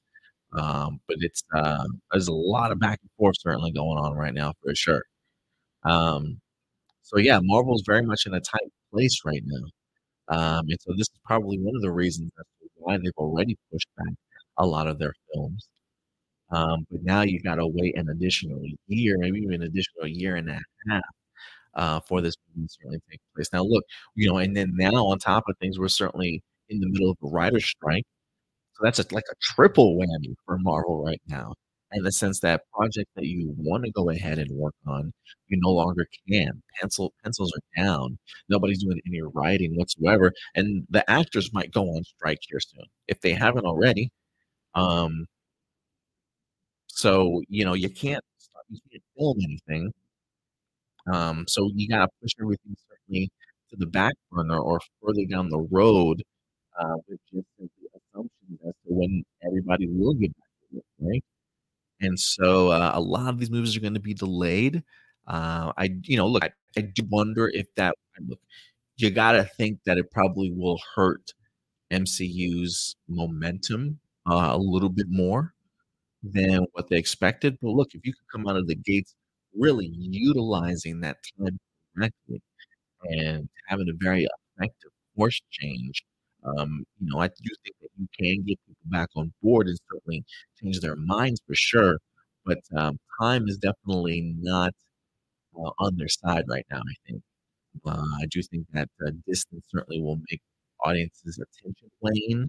Uh, I think it puts the DCU in a much better position to sort of attract fans and then have Marvel all of a sudden become the company of, like, uh, "Prove it to me again," you know, uh, type of thing. Uh, we'll see how the tides turn here. Um, I do think, um, the MCU's got some great stories and great movies that are certainly upcoming. I'm personally excited for the Marvels, and if anything, I do think that Shang-Chi might pop up in the Marvels, uh, at some point in time. If you remember, there is a Captain Marvel post-credit sequence, uh, at the end of the first Shang-Chi. Um, so I am kinda curious if they've been working together. Um, you know, um, I can't remember what they were examining, if it was maybe his his, uh, his rings themselves, um, maybe an attachment to, like, celestial, um, you know, celestial powers or whatever the case may be. I don't know, but I there's a feeling that I'm getting that Shang-Chi could possibly pop up in something like a, um, a a Captain uh, Captain Marvel 2 or The Marvels, uh, however you certainly wanna call it. So, um, I think that's what if any if if you wanna continue to keep your character's momentum, uh, up, you gotta hopefully have had Liu in maybe 1 or 2 other projects before you can get to something like a Kang Dynasty. So I'm keeping my fingers crossed, but you need to keep them relevant for sure, um, uh, and then just use certainly that time wisely to the sense of, like, it's gonna be delayed, we get that, you know, people are gonna hopefully still be eager to see these characters, but we gotta use that time wisely to truly build strong stories around these characters for their returns, uh, in order to really get that attention back, uh, from maybe, again, maybe, um, a a a well-built sort of, um, DCU kind of, um, setting itself up, you know what I mean? So, um, it should be pretty interesting where it finds it at, but this is disappointing, man, this is disappointing for sure. Um, you know, I don't think we fully knew uh, well, I think we had an idea of most of the slate for Phase 5. I definitely do think that there were still some release dates that were certainly set up for upcoming phases that certainly needed to be filled out. So, again, I would have been really curious to see where Shang-Chi 2 fit into all that. But again, Simu Liu confirming they stated to him after Avengers, so I would assume after Kang Dynasty, um, we'll see if they can change maybe bump that up a little bit earlier, or is this movie truly that dependent on the events of Kang Dynasty, you know what I mean? So, um, yeah, man, they definitely find themselves in a tough spot here. Again, I'm keeping my fingers crossed that in other things, um, but look, guys, I am kinda curious to know what you guys think, right? Like, when it comes to Shang-Chi, do you think that he will pop up in other things here for the MCU? And if so, what other projects would you like to see him attached to when it comes to something upcoming? Um, your guys' uh, your guys' thoughts on that. Um, alright, guys, uh, let's see here. With that out of the way you know what? Let's, um my next topic, I'm actually this is a topic that I was kind of hoping that I would have, like, um, Stuart here for, you know, um, Indy here for because it's definitely sort of like a debate, and, like, uh, I kinda wanna pick your brains, uh, on this kinda situation here, and this is really the status of the box office. Movies have not been performing well at all. Uh, a lot of these big budget films just underproducing at the box office. Um, terrible, especially like second week numbers. They just continue to crash. People just are not going to the movies as much as they certainly used to. Uh, and a lot of people are just kind of curious as to like what's going on here. Like what's um why are these numbers certainly so low? Uh, and um, I thought we had some really good articles that wind up coming out this past week um, that kind of tackle the idea of why movies just are not performing well uh, at the box office and what sort of course corrections could certainly be made by some of the studios um, to hopefully revitalize the idea of going to the movie theaters or at least um, um, utilizing their money a little bit more wisely, if you will. Um, you know, that's kind of funny thinking about a big corporate company using their money wisely. But um, you know, I thought this was a pretty interesting topic to go ahead and dive into here this week. Um, so I'm trying to figure out. Let's uh, let's tackle Kevin Kevin Smith's first. Uh, Kevin Smith came out this week, I think, on his podcast uh, and talked about it a little bit. So let me go ahead and pull this up here. This uh, is reported here from uh, comicbook.com. Uh, Ram Jam, real quick, says it could be burnout for the cause of the movie box office not doing so well. I could be wrong. Um, I'm curious as to um, what you mean by burnout. Burnout of what exactly? Just want to clarify that, Ram Jam, real quick. Um, let's go ahead and pull this up here, real quick. Um, this is here we go. Uh, Kevin Smith thinks that movies are too expensive right now. Is his thoughts? Um, says in a, in the comicbook.com's latest edition of things Kevin Smith said, we have Kevin Smith's thoughts on the movie theater industry following a string of underperforming blockbuster franchises. And you know, with that, let me just bring up box office mojo here, just so I have it handy in case I need to pull up some numbers and some things like that. Um, Paramount's Transformers: Rise of the Beast, um, The Flash, uh, Indiana Jones and the Dial of Destiny. According to Smith's take on the industry, people simply do not have the budget to keep heading out to the theaters. He says bad movies will be with us forever, like cancer. Like, that's not it. It's not like movies suddenly got bad. He says it's different. An audience has been trained now to like wait. He says, as for why people are choosing to wait more time to see movies, Smith says, number one, movies are too expensive. He says, I'll be honest, as an exhibitor, uh, I'm going to say that because I've been to the other movie theaters and I see their prices. I think the prices of movies is high. And I also think that the shrinking theatrical window definitely fucking hurt. Home video, uh, home viewing has become preferable. Why would you want to go out when you can watch something in your own home on a nice giant TV with a picture quality that's pristine? The Flash came out on June 16th. The Flash is hitting streaming July 18th, a movie that was just in movie theaters. You've got an audience that's like, why would I bother going out? It has nothing to do with bad movies or woke movies. It has everything to do with how people have been retrained to ingest films during COVID and after COVID. Uh, I think he's, I definitely think he's on to something here for sure. And listen, you know, I don't ever think it's like one thing, right? People can think like maybe it's more of this than that, but it's never one thing, you know? Um, and I do think that he might be pushing the button on certainly one of those things. Movies are very much just too expensive. And the reason I think also that movies are too expensive is because of the fact that the budgets for these movies continue to rise, right? If you're making bigger budgeted movies, you got to ask the audience to go ahead and provide more money. And now you're pushing like Dolby and IMAX, and these are significantly higher priced movies than, you know, movie theater experiences and just going to a regular sort of uh, laser or digital format um, movie theater, right? So um, movies uh, are too expensive. Um, but then also the idea of just the movie going experience and going to the movies is expensive as well. Um, and I think he also mentions um, the idea of the home viewing becoming preferable. Um, COVID definitely has trained a lot of us to be like, hey, you know, releasing on streaming this particular day or exclusively on this day or, you know, uh, releasing same day as theater release sort of thing. So you can either go to the theaters or watch it from home.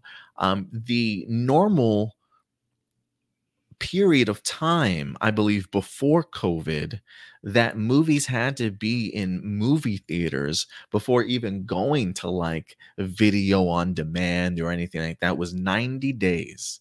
So you had at least like um three months that your movie was going to be cycling in the movie theater. Um, and then now I believe that for some companies, their turnaround time is now like 45 days.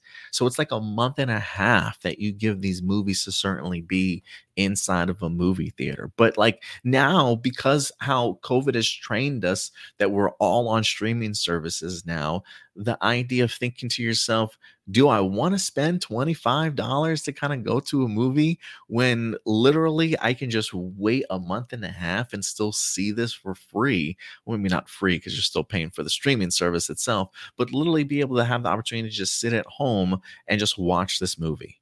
Um, I do think that there is certainly something to that. And I think it has taken away people's enjoyment of maybe going to the movie theaters.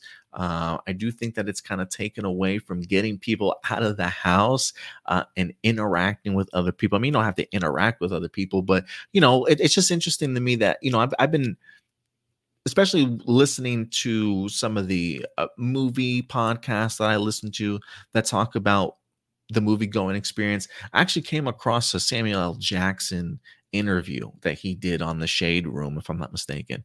And he talked about the idea of like movie theaters being like the only place that you can really get like just a group of, not the only place, but it's just a unique place where you can just get a group of people you never met each other in your entire life to just sit in the dark together quietly and just watch a movie, right? Like it is so the, the aura, to be able to experience those feelings and emotions that the movie gives you with other people, um, the great quality sound, the great quality uh, screen, and things like that, image. Uh, it's a really great experience, sort of thing. But COVID has forced a lot of people to stay inside their house. Uh, and now you've given them the benefit of no longer having to go out to see your movies because it's like instead of waiting that three months, which listen, three months is a long time uh, we're definitely very much a culture of like I want it now sort of thing. Um, three months compared to a month and a half, I do think would certainly help your box office. It definitely would also help just the legs potentially of your movie. Now, look, if you're like a month and a half and you're realizing, man, my movie's just not making anything, or you know, we're so close to breaking even. If I can just keep this movie in theaters for like another two, three weeks to get my movie over the hump, like that kind of stuff, certainly matters from time to time. So I, I, do find it interesting that Kevin Smith picks up the idea that it's like the turnaround that we have these movies. You're in and out. Like honestly, like when I'm going through my AMC theaters um tab, uh, you know, my app and stuff, trying to see what's coming out soon. Like I'm looking for movies and I'm like, oh shit, it's out of theaters already because they're just popping movies in, man. Just boom, just short release window sort of thing. And it's like these are movies I personally would like to experience on the big screen um, and then, again, this is somebody that prefers to go out to the movie theaters instead of waiting for it to certainly come at home. But that's a problem for me too, is that sometimes they just come across so incredibly quickly that they're in and out before I know it. But for some people, they love that idea of being able, why do I want to spend my money on this when I can just watch it at home? Hear what people think about it, and then get my opportunity to check it out here within not even months, like not even like a full two months uh, and that's a little bit bananas to me. But um, I, I do think again, not the reason, but certainly one of the reasons that certainly uh, you know add up to all of that. Um, so I thought that was pretty interesting. Um, and considering the fact that I literally just talked about the idea that the release window is so incredibly small these days, um, comic book or excuse me, coming net also had an article this week saying movies need more time in theaters to connect with audiences. It says we stand at a, cinematic crossroad, folks. Movies no longer possess the power they once wielded in the days when Jurassic Park and Star Wars captivated audience for months on end, despite playing on regular size theater screens. With the surge of technology enabling average consumers to own an 85 inch TV and an incredible 7.2 surround system, only the most grandiose event films can entice you to leave the comfort of your homes and venture into theaters strewn with popcorn, litter, and sticky floors. And trust me, you don't even need that setup to just want to stay home and watch a movie. Okay. They picture it like everybody's got an 85 inch TV. No, no, no. Somebody just, some people just love the comfort of their home to just sit down and watch a movie. So you got to entice us to certainly come back. It says, sure, we witnessed record breaking blockbusters, Top Gun Maverick soared past 700 million. Avatar Ways of Water, 2.5 billion in ticket sales. Super Mario passed 1.3 worldwide, 1.3 billion, mind you. And Across the Spider Verse already ranked in nearly 500 million dollar worldwide. I think I think Spider Man uh, Across the Spider Verse is now crossed 600, but I could be wrong there. Um, it says this summer, movies are clashing, competing for a fleeting moment in the spotlight before being regulated to the cheaper seats or dumped onto video.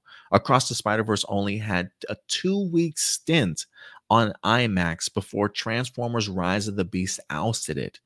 Then The Flash arrived a week later, pushing Optimus Prime to the darker corners of the cineplexes. Hopefully, you had a chance to catch it on IMAX during opening weekend because the opportunity came and went faster than the minion can swim a dipper. okay, and it gets worse. Indiana Jones uh, in in uh, Dial of Destiny is now in theaters, followed closely by Mission Impossible. Oppenheimer, Barbie, and The Haunted Mansion. It's been fair share of controversy surrounding Cruise's action thriller and Christopher Nolan's highly anticipated biography, both demanding viewers to see them on the largest screens possible to fully appreciate their grandeur. However, only a few weeks separate these two big, big budget features. They will undoubtedly make money, but slower viewers striving to avoid the masses will be left behind, forcing them to spend their hard earned money to watch Dead Reckoning on regular formats. The same goes for Oppenheimer. Which faces tough competition with Barbie and might see its screen, uh, its IMAX screen snatched by Haunted Mansion, The Meg, or one of the other August releases on that schedule. Um, and they do talk about the idea of COVID being one of the reasons um, certainly for that logjam at the movie theaters. Um, talking about the idea of COVID having really pushed back a lot of these release dates, us wondering why are they certainly um, releasing a lot of these big budget films next to each other? Because and honestly, they're really cannibalizing one another. Um, you got people wanting having people go certainly catch a movie. Um, uh, one weekend um, having to go back and maybe wanting to catch another movie, but they wanted to see it on a particular screen. But now that they can't because another movie has just kind of come in and certainly taken away from that. Um, so a lot of pieces. It says this still doesn't explain though why like Fast X. The Little Mermaid, Spider Man, Transformers, The Flash, and Indiana Jones were released in such close proximity. I understand that the summer is a movie season, but if Hollywood wants people to experience these event films on the largest screens possible, it needs to provide more time for them to do so. Instead of releasing five films targeting the same audience, why not stagger the big tentpole releases and offer counter programming? Released Spider Man. Then, two weeks later, Jennifer Lawrence's comedy No Hard Feelings, a film that won't require larger screens. Then released Transformers alongside Wes Anderson's Asteroid City. Let them simmer for a while before unveiling The Flash and Indy. Uh, Hollywood used to be more strategic. Now it feels like a there's a high budget premium release popping up every week, uh, and I definitely feel that way. I definitely feel that way. There's so much more to it, honestly, uh, than that. But I definitely would recommend if you guys want to go ahead and check out that article, please go ahead and do so. Um, you know, they do talk about the idea too. It's like you know, back in the day, we used to have ourselves movies like Jurassic Park and Avatar that had like months in theaters, months, like like almost almost six months, if not longer. Uh, for some of these movies being in, in theaters, but the times have changed. Um, movie theaters, uh, movies just do not hit that way but I do think that COVID certainly did add to a lot of the logjam that we see here. A lot of that pushed that stuff back. People wanting to hold on releasing their movies um, instead of just dropping them on streaming services, because at the end of the day, you got to make some some money back on those movies uh, that you went ahead and made, and so um, you had to release them as soon as you possibly could when movie theaters certainly open, um, and yet you still want to position yourself to go ahead and drop. Uh, um, your movie in a, a good time. But the idea of them being so close together, yeah, that certainly will cannibal- cannibalize one another. You know, I personally used to think the idea of like a two week gap certainly was enough, that you wouldn't want to stagger them on top of each other. But it still even feels like if you have a movie that's out for like just two weeks on the big screen before another one comes in, uh, you're still sort of like committing, I don't want to say committing suicide on your movie, but you're not giving it the opportunity it needs to just fully be digested by the audience, right? I almost think, you know, if you're going to be using something like an IMAX screen, I don't want to say, look, you got to have a, um, uh, maybe a month, a month time on the IMAX uh, to let it really digest uh, before bringing in another big sort of tentpole movie. Um, at least a month, I would say, on the big screen. But that would then, you know, if it's only for IMAX, you know, just don't put them two weeks next to each other uh, when it, when you know what I mean, uh, when it comes to like summertime. So I do think a lot of the release schedule has certainly been thrown off, uh, and a lot of these movies are just eating away uh, at each other. And the fact that they are very similar in audiences certainly doesn't help either. So, uh, you know, I, I, do hope that things go back to being a little bit more strategic because you just can't be piled up on one another anymore. Like, you really have to sort of spread yourself a lot thinner than what they certainly are doing. But that's why it feels like even the summer movie time period feels like it's actually gotten a little bit longer. Like when I used to think of like the summertime movies, I would think of like maybe May to like the end of like August or something like that. But now it feels very much like summer blockbuster season has turned into like March to August and they just try and like just jam everything within that time period. Um, like you're getting people off of like spring break sort of momentum and like that feels like it's become part of like just that time period when you want to just throw everything together. But it's like, look, man, sometimes you're just gonna have to make better movies and just really hope that you know, for a month of September or a month of October or November, that you have a really good outing. Now, I know it's more difficult for some people to see these movies during different time periods, uh, wherever you certainly may live at. So that might certainly cut into your box office, but you definitely got to work on spreading this out. Them being piled on, on top of each other, them all certainly being for like the same audiences, it's just not doing it right now. And I think, again, when you're already trying to get people to come out to the movie theaters um you know you're you're putting i guess maybe it's the idea of too many options uh, in front of their faces and then the movies on top of that are just already expensive so you know they got to figure out look there are three great movies that are coming out within three to four weeks of each other I literally can maybe only afford to go to one of them because not everybody's got like an AMC membership, right? So it's like you got to put your hard earned money to like one of those movies and then maybe wait a couple other weeks before you get the opportunity to see it. But maybe you wanted to see it on the IMAX and now it's not on the IMAX anymore. And now you're just thinking to yourself, well, fuck it, I'm just going to wait for it to be released on, on home theater, just watch it at home, sort of thing, right? Like it all plays into one another. Uh, and you can see how that would certainly have a deterrent effect on uh, a detrimental defect, uh, a detrimental effect on something like the box office. Um, so I just thought it was pretty interesting. You know, um, I I wish that people would talk about it in the sense of here are several options and several reasons as to why the box office certainly might not instead of just focusing on the idea like it's definitely got to be this. But no I, I, definitely do think it's um, a plethora of things and i think um, this article along with kevin smith certainly pointed out uh, quite a few. So uh, yeah and i think again if anything I also do think that idea of a instead of a 90 day release window you've now turned to 45 days. So um definitely uh, keeps it less in the theaters. Ram Jim says like people just waiting for movies on streaming than actually going to the movies is what I'm trying to say. Oh, okay, yeah. In regards to the burnout, um, yeah, some people definitely just want to stay at home. Uh, and certainly watch it. But again, I think if you go back to the 90 day period, and look, I, I will say this I don't know how much it has benefited um, streaming services from getting movies as early as they do.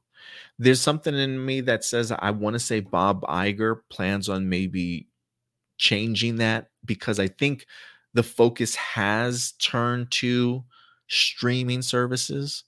Um, and I think Bob Iger is realizing maybe the the limits of that um, and sees bigger money still back in the theatrical experience. And so um, I don't want to say as Disney goes, everybody else goes, but I I would be interesting to to know if you know Bob Iger sees theatrical as more important than his streaming and will then change course to kind of go back to the more traditional ways that it was of longer release windows um, between from when it drops in the movie theaters and having more of a traditional run in theaters before coming to the streaming service because then if you ask me i do think that that then in turn makes your streaming service even more valuable because there still will be hungry people that will then have had to have waited like three months for this movie to come out. And when it comes out, it's a much bigger event, I feel like, than when it is released so incredibly close to its movie release date. You know what I mean? So I am kind of curious to see what Bob Iger does in regards to changing course. Um, or if um, and I think even like look, I'm really not the biggest David Zaslav fan as much as I certainly used to be, but I think even he um is maybe changing course a little bit more um to pushing the theatrical um, side of things a little bit more. Um, still having his focus on the, the big DCU characters, but we'll see. Uh, Frankie says, and if you have movie going kids, it's more, but agree, it's it's uh, but agree, it's a lot of things. Yeah, oh yeah, absolutely, Frankie. Um, and again, it's also the idea that these movie budgets are. If I had, to, and also if I had to add to anything, I think it's the movie budgets also. I think the movie budgets that they put towards these movies are just astronomical. And the box office is just not in a position to support all these big budget movies all at once. Um, and so the idea of them raising these budgets for this film in turn then does raise the price of a movie ticket um, and thus getting more out of your pocket, making the movie going experience that much more difficult. Um, and then you're really cutting off people from being able to have this movie going experience. And a lot of people just aren't going because you're spending like 80 bucks, a hundred dollars just literally for like one family outing. Uh, and I, that might be a softball number for some families, depending on how many kids you certainly might have. So, um, again, the budgets for these movies have to go down. You know, Indiana Jones and the of Destiny budget is reported at $295 million. Now, look, um, the de aging wasn't that great. Um, you know, I personally enjoyed the film. I really did. I agree with audiences and critics for sure. I would definitely recommend seeing the film for yourself for sure.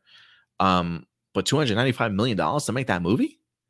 Uh, I get the globe trotting and the, you know, the adventuring across, you know, different locales and stuff, but ain't no way, ain't no way Disney honestly thought they were going to recoup that money. ain't no way. $295 million. Um, these movies are just way too expensive and they're definitely not going to, a lot of these movies are just not barely even going to break even these days you know i think we definitely i think movie theaters definitely need to rein in the wallet a little bit. I think you can make just as good of a movie on a hundred million dollar budget um, if you want to really push the envelope 150 million and just cross your fingers. But once you cross over the boundaries of 150 million then you're just you're just asking for like suicide. Like you're just asking for like your company to have some debt on its hands. Um and so i just i definitely do think that they need to reel back because uh, I do think you could still make really great films uh, on a manageable budget. Um, yeah, man, because uh, it's just these movies are just way too expensive. Let me just look at the recent box office right now. Okay, so like, let's see here. I'm gonna go as far back as so Fast X. Let's go Fast X. Overall, the movie's made $702 million. You definitely know they probably wanted a billion out of that. And I think that actually might be a drop off from the previous Fast movie. I could be wrong, but uh, 702 million. Okay, not bad. Let's just say not bad, right? Guardians of the Galaxy 3, pretty impressive. $839 million. Uh, I feel like that's probably the most impressive. That's actually the highest Guardians of the Galaxy movies ever made. Um, that franchise, that trilogy financially just kept going up in its entire trilogy. James Gunn definitely delivered there. The Flash, 261 million. Uh, this movie costs like 300 million dollars for them to make. Um, on top of the idea of marketing, they pushed the hell out of this movie. I wouldn't be surprised if they added an additional 100 million on top of that. Um, on the production of this movie also. So I'm talking about maybe 400 million dollars might have been the budget for the Flash, who knows.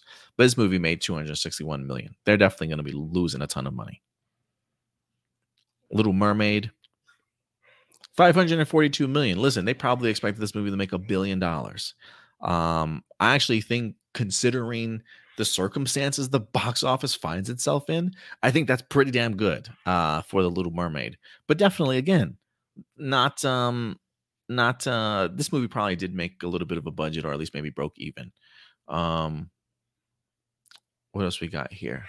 Transformers Rise of the Beast. 407 million dollars that might even be less than what uh, Bumblebee did. Spider-Man Across the Spider-Verse. I actually thought I actually thought this movie made more money than it did, but 642 million dollars. Um, with all the hype around it, um, although I do think it's getting banned and maybe some um let me go ahead and pull this up here for you guys so you guys can see the numbers I'm looking at here too.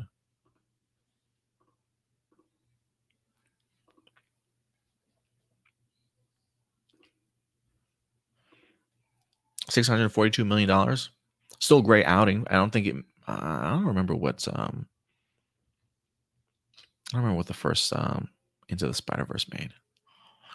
And then Indiana Jones right now, two hundred and forty-seven million dollars. It's actually more than I thought it was uh, was at. But um, again, this, this movie has, uh, hasn't even broken even yet.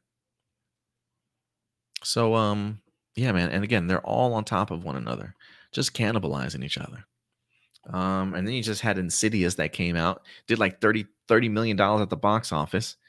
Um, took away from what might have been a, a, decently good weekend for Indiana Jones. I think actually probably did relatively well, but it came second, or maybe it just barely creeped by to to go ahead and make first.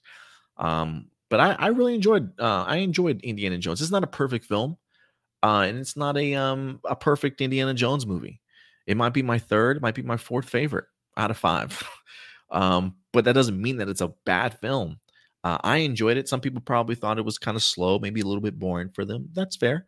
Um, but for me, you know, I had a really good adventurous time. I, I really enjoyed um, what we had. The characters and the chemistry I thought was really great, really strong. Um, it's a movie that I honestly would think more people would certainly go be, go to see because I feel like word of mouth has been pretty good. Uh, and so I am kind of curious if Indiana Jones has legs, if it kind of surprises.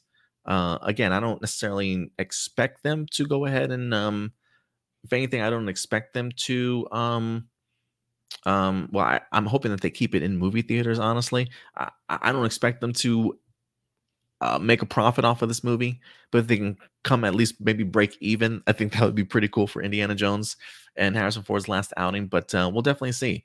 But uh, yeah, the box office right now is definitely uh, in a little bit of a slump a little bit of a slump. So it should be interesting to kind of see what uh, changes in trajectory a lot of these studios, if if they make any changes in course going forward. But uh, let me know your guys' thoughts. Do you have any other suggestions as to? I think we pointed out at least three to four different really great reasons as to everything, how it kind of all maybe comes together and really affects the box office a little bit more. Um, so yeah, guys, let us know your thoughts in the comment section box below. Uh, what else we got? We got two more topics.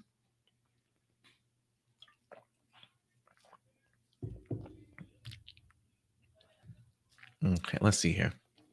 Next up for you guys, um, Zack Snyder's back in the news. Um, you know, we just highlighted last week, we did a little bit of a Rebel Moon preview for you guys.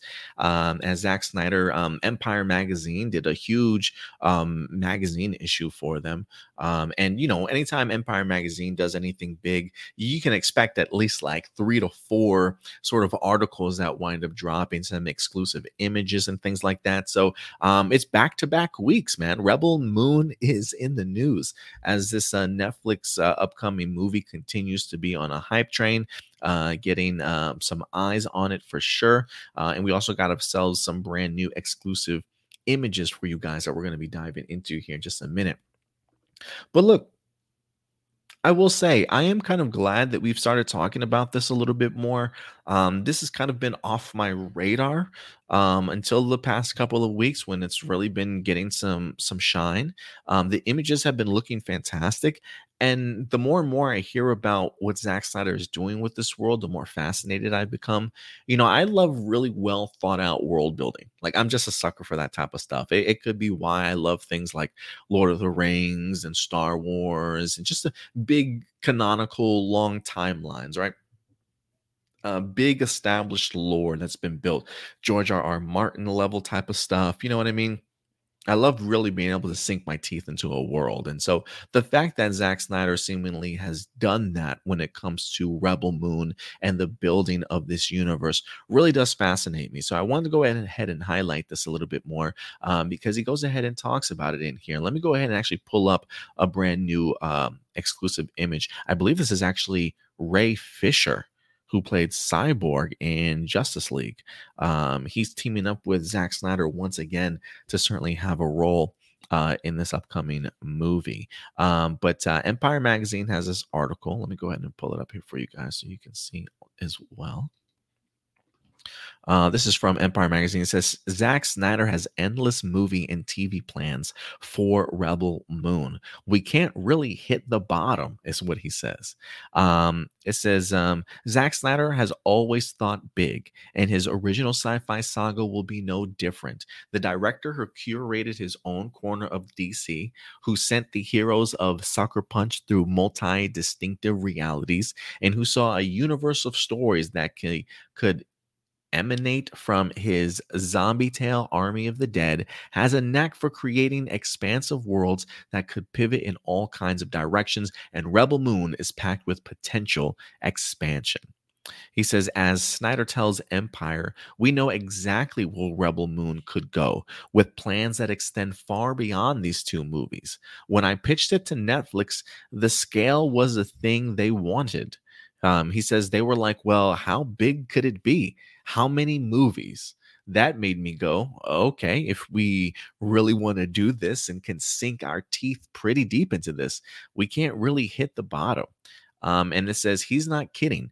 The director penned a 450 page Rebel Moon Bible detailing all kinds of lore and backstories pertaining to the evil Imperium he has an expansive timeline that expands long before and after the two current films. Uh, he says, This is the small board. Uh, the big board is over at my office on the hill. It's three times the size of this. Uh, and he says, and all will be well. Much of it could end up on the big screen. Uh, plans have been mooted for a TV series, uh, which could explore the history of uh, Freyfyz Balosaurus, the saga's real big bad. And in a proposed third film, audiences will finally get to visit, well, the Rebel Moon. Uh, he says the Rebel Moon is not the moon that they're on, Snyder clarifies. The title was conceptual, but there's a planet named Vana, and Vana is the Rebel Moon. And it's not even in one shot of this particular movie. Um, so it looks as though this place, uh, this uh, could certainly be huge. Um, and again, I think for me, I I look, I, I really dig Zack Snyder's imagination. Um, it may not be for everybody. His style certainly may not be for everybody. I definitely get it. I, I, feel like when you watch a Zack Snyder film, he has such a style that's very distinctive that it's like this is a Zack Snyder film. Uh, and some people are turned off by that. Some people absolutely love it. Um, but I'm a big fan of seeing just where his imagination certainly takes him. And so the fact that we've got a Zack Snyder here who's not afraid to admit, look, at this 450 pages. I love the level of commitment, man. Like I love the level of commitment that he's taken for this. Um, I hope that the time and the well thought outness of it all comes across uh, over the big screen or the small screen, if you will, in a big way. Um, it is almost one of those things where it's like if it's super successful on Netflix, I would be kind of curious to see if Netflix would even consider maybe releasing this in theaters if it's received so incredibly well. Maybe I'm getting a little bit ahead of myself there, um, but I kind of dig that idea that um, Netflix wanted to go big. Uh, I think the fact that their interest is very much on world building, uh, I feel like if you look at a lot of the uh, recent Netflix acquisitions of things that they want to do. I mean, they they're looking for long term planning, right? The Witcher, where you can jump in and out of you know um movies uh, a limited series uh animated series um you know even same thing with power rangers right? Um young adult series kids programming animated series possibly movies in the future sort of thing. Um netflix wants to go big. They love their world building because uh, look i'm sure they want to be able to make a fortune for as long as they possibly can, right? So you probably want long term, well thought out stuff. Uh, in Zack Snyder's life, boom, check out my 450 page Rebel Moon Bible. Um, and I think for me, that is just super fascinating um, to to know that he's put uh, that level of work and commitment behind uh, Rebel Moon to where, look, if, if we want to go into the future, uh, if we want some prequels, if you want to turn this into like, hey, we got a television series, why not? Like, I'm still waiting for his Army of the Dead uh stuff to really capitalize on itself. I think he made he dropped the Army of the Dead and then there was like a spin-off movie from the Army of the Dead of like one of the side characters, but I know he's got more in that world. Maybe this is him launching off this project and then maybe he'll go back to something like um his Army of the Dead, which is a movie I I definitely enjoyed, especially when it comes to just a, a zombie film in and of itself.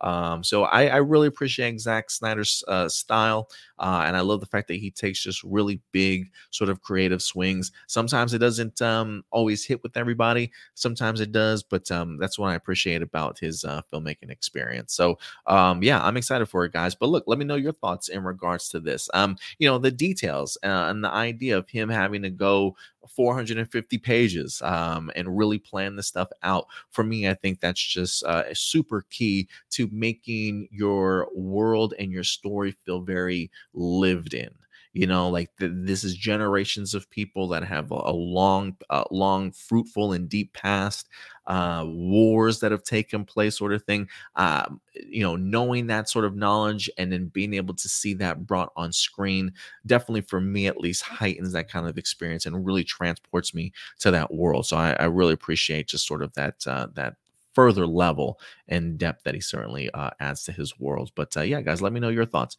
on Rebel Moon. The more that you hear about it, are you more excited for it? Are you still cautious about it? You'll give it a shot. Let me know. Uh, Frankie says, sounds perfect for Zack Snyder's. Yeah, I, I totally agree, man. It sounds definitely right up uh, Zack Snyder's alley. And it feels like he's having a really fun time sort of bringing this uh, world to, um, uh, bringing this world of his to life. So, um, yeah, man, I'm, I'm looking forward to seeing when that drops. Um, and then we got one more topic for you guys as we wrap things up, and then we'll get into your guys' live viewer questions for the day. Um, Barbie is set to go ahead and drop soon. Um, you know, listen, I'm actually kind of excited for Barbie. Um, you know, when it was announced, I didn't really think anything of it. Uh, Margot Robbie attached to it definitely perked my ears. Ryan Gosling attached to it certainly perked my ears a little bit more. Seeing how the cast filled out, I'm like, what kind of movie are we getting? And then that trailer hit, and it was just like, okay, I think I'm, uh, I think you've got me on board. Um, I definitely would like to see this movie. Um, it's going to be directed by Greta Gerwig. Uh, name sounds super familiar to me, but I don't know what is some of her other work that she's done. So I am going to go ahead and bring up her IMBD here real quick uh, and see what she's been working on because she is currently in the news. Uh, let me see. As director, what has she directed? Uh, Little Women. Lady Bird and Nights and Weekends. Uh, Little Women, I think, actually might have gotten nominated uh, for a couple of awards. I don't know if it if it got. Um, yeah, I believe that movie actually got nominated for a couple of awards, if I'm not mistaken. Um, Lady Bird. I don't know if I've actually seen Lady Bird, but I've heard tons of things about that movie. Um, yeah, so Greta Gerwig is back in the news. She's tackling Barbie. She's got a movie that's set to come out in what, like two weeks, three weeks or so. Um, so she's got a lot of momentum behind her, especially if um, Barbie does significantly well uh, at the box office. Um, but um, in an article buried deep and I had to go searching for this. I, I went to the source uh, when it linked it to the New Yorker, but there's an mm. article from the New Yorker uh, that is interviewing Greta Gerwig, uh, and it is deep in there. But um, apparently she's also going to be directing Chronicles of Narnia. Apparently, there are two Narnia movies set to go ahead and release on Netflix, and uh, Greta Gerwig has been attached to them. Let's go ahead and pull this up here, guys, um, because I find this pretty interesting. Here we go. This is from IGN.com. Uh, Greta Gerwig to write and direct two Narnia movies for Netflix says Greta Gerwig has secured a deal with Netflix to write and direct two movies based on the C.S. Lewis, The Chronicles of Narnia. After playing dress up in Barbie's closet to bring the world's most famous doll to life with Margot Robbie, um, Gerwig is ready to step foot into a very different kind of wardrobe uh, to explore a world of fantasy and magic. According to a recent profile piece in The New Yorker, Gerwig will helm at least two Narnia movies for Netflix as part of the streamings the streamer's long gestating plans to bring the beloved Chronicles of Narnia series to life through multiple movies and TV shows. Netflix announced its multi year deal with the C.S. Lewis Company back in October of 2018 and later enlisted Coco co writer Matthew Aldrich as the creative architect, overseeing the development of all movies and shows adapted for C.S. Lewis's um, Narnia universe. So Netflix is pretty invested in this. Um, this isn't like a hey, let's just make some movies. They literally have the Coco co-writer as the creative architect of really building this world out, if you will. Um, what movies do you start off with?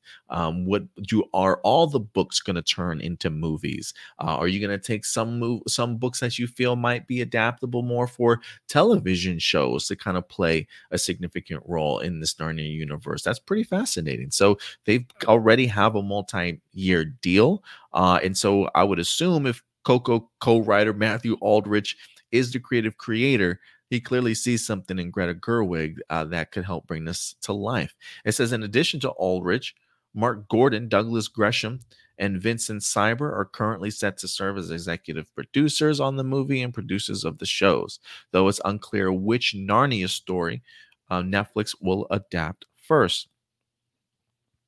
Um, most uh, recent series, we did have a Lion Witch in the Wardrobe uh, back in 2005. There were plans for a fourth movie, The Silver Chair, to come out, uh, and even had Joe Johnston attached as a director. But production company Walden Media let its rights uh, lapse in 2018, and Netflix snatched them up. Um, yeah, I think we had The Lion Witch in the Wardrobe. I remember seeing Prince Caspian.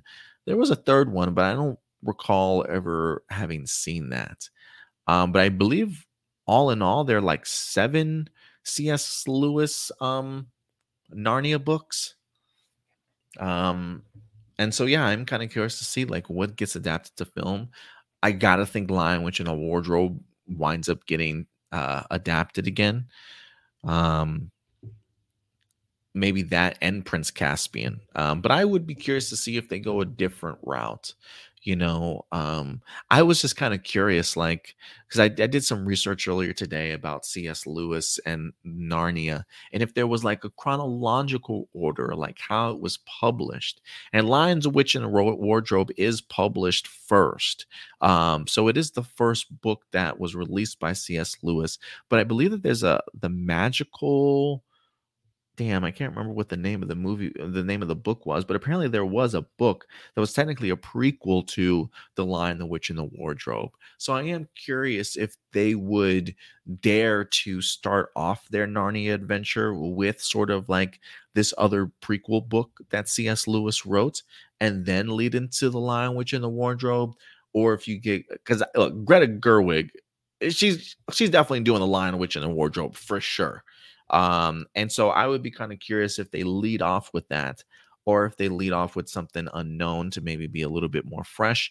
But I don't think it's like we've had reboots after reboots after reboots of Narnia. So I do think that you could get away with doing like another Lion Witch in the Wardrobe uh, movie um, and kicking that off. And then, yeah, maybe not turning every book into um, maybe not turning every book into a movie. Um, maybe some of those books can be turned into TV series, but I'm kind of excited about this. I think Greta Gerwig is a great act, uh, a great director, um, and she's set to write and direct this.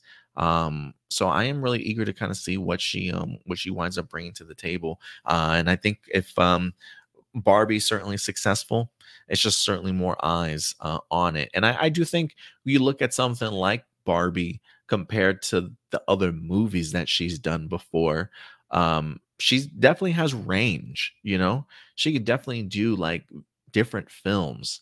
Um, and so I, I, I would be interested to kind of see how she brings sort of that fantastical and magical sort of world to life uh, a little bit more. So yeah, man, give it to me. I mean, look, you kind of blended in already. Like the idea of like the real world sort of crossing over into like a completely different realm, right? I mean, I don't think it's that far different from what they're doing with the Barbie movie already, kind of taking somebody from a magical land and placing them sort of in the real world. This would just be a little bit more reversed, right? So she already has that sort of idea of like being able to work with that sort of concept of a story. And she'll definitely bring sort of her own flair to it as well. So uh, I'm excited for it. Um, I you know, I remember seeing the Narnia movies. Again, I think I only watched the first two.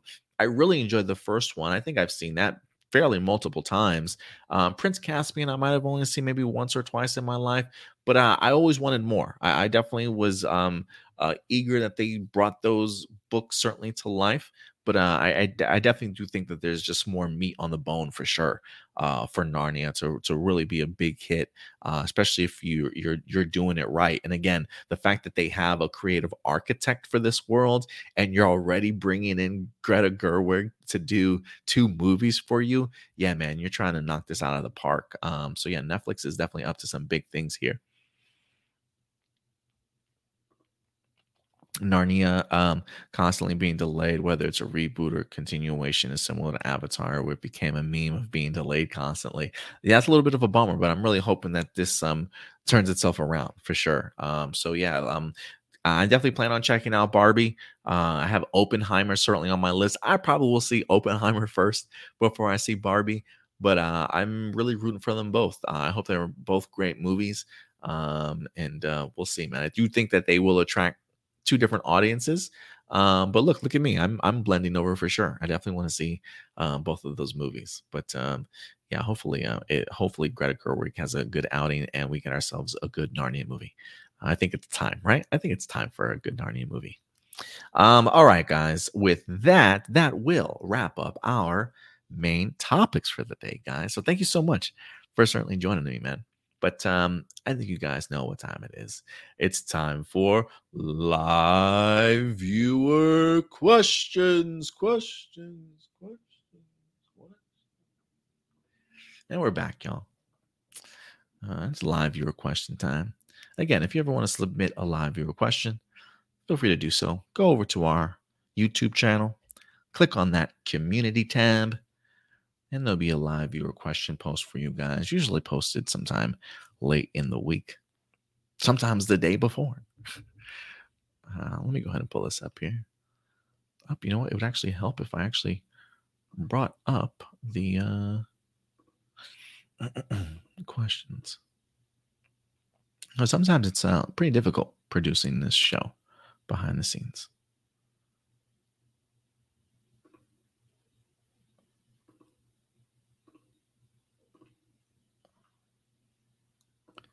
Community tab. There we go. Pull this up here. All right, all right, all right. There we go. We there? We good? Um, yeah, that's what I want. Okay. All right. We got six questions today. Appreciate you guys coming through with some questions. Let's sort this by newest first. All right.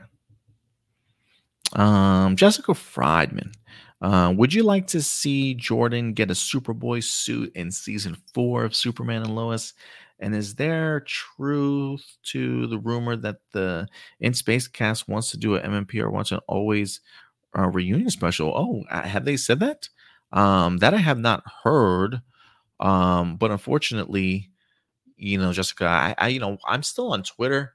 Uh, I don't know if I am that in tune with Power Ranger rumors and behind the scenes stuff as I used to be since I haven't really followed I haven't really been doing my A plus more phenomenal channel as much anymore.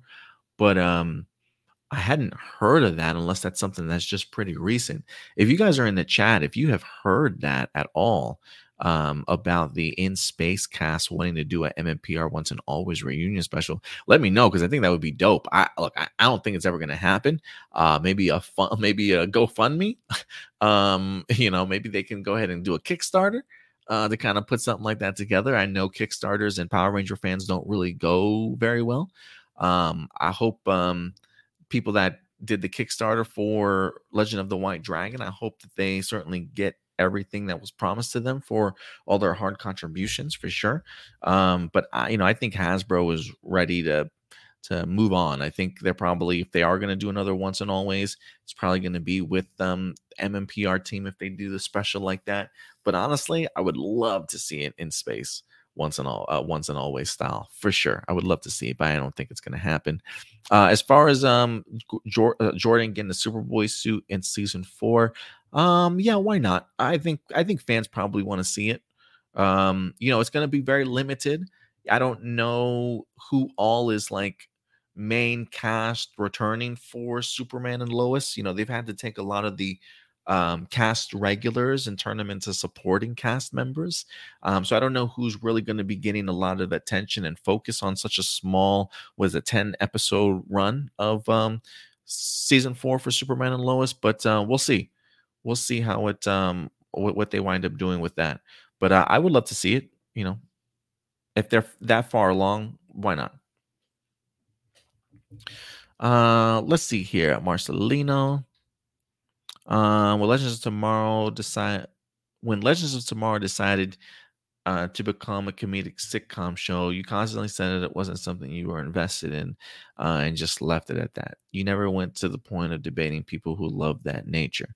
However, Venom is the opposite. Venom, like Legends, is embracing this comedic nature.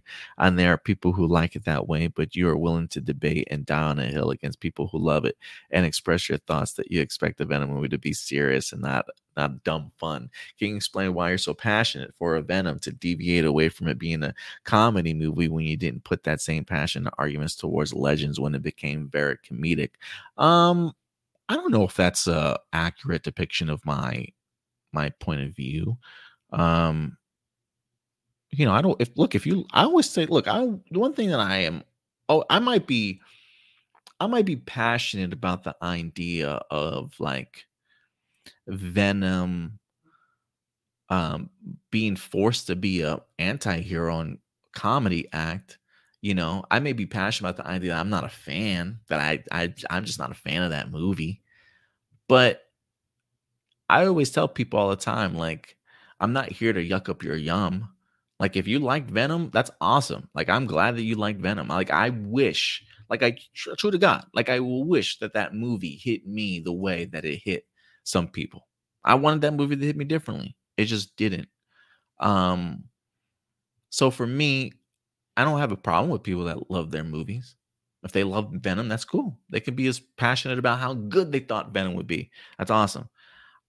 I just like being passionate about how disappointed I was when it comes to Venom. But I, I would never judge anybody in the sense like if you love that movie, that's cool.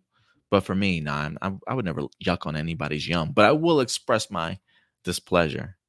Um, as far as my arguments towards Legends, when it became very comedic, I mean, I guess maybe because I just wasn't as invested um in Legends of Tomorrow. I think I got maybe two good seasons out of it, right? Um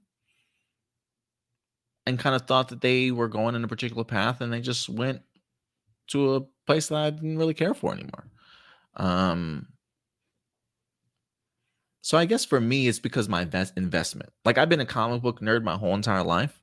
Um and so I've come to view Venom in a particular light. You know what I mean? Legends of Tomorrow was very much just an amalgamation of characters that just went ahead and threw together uh, and just kind of put together and created a show. Uh, so I think that maybe it's the investment, but I would never tell anybody, "Hey, don't uh, don't don't dig a movie." Uh, you know what I mean? Um, so look, if you enjoyed Venom, that's cool.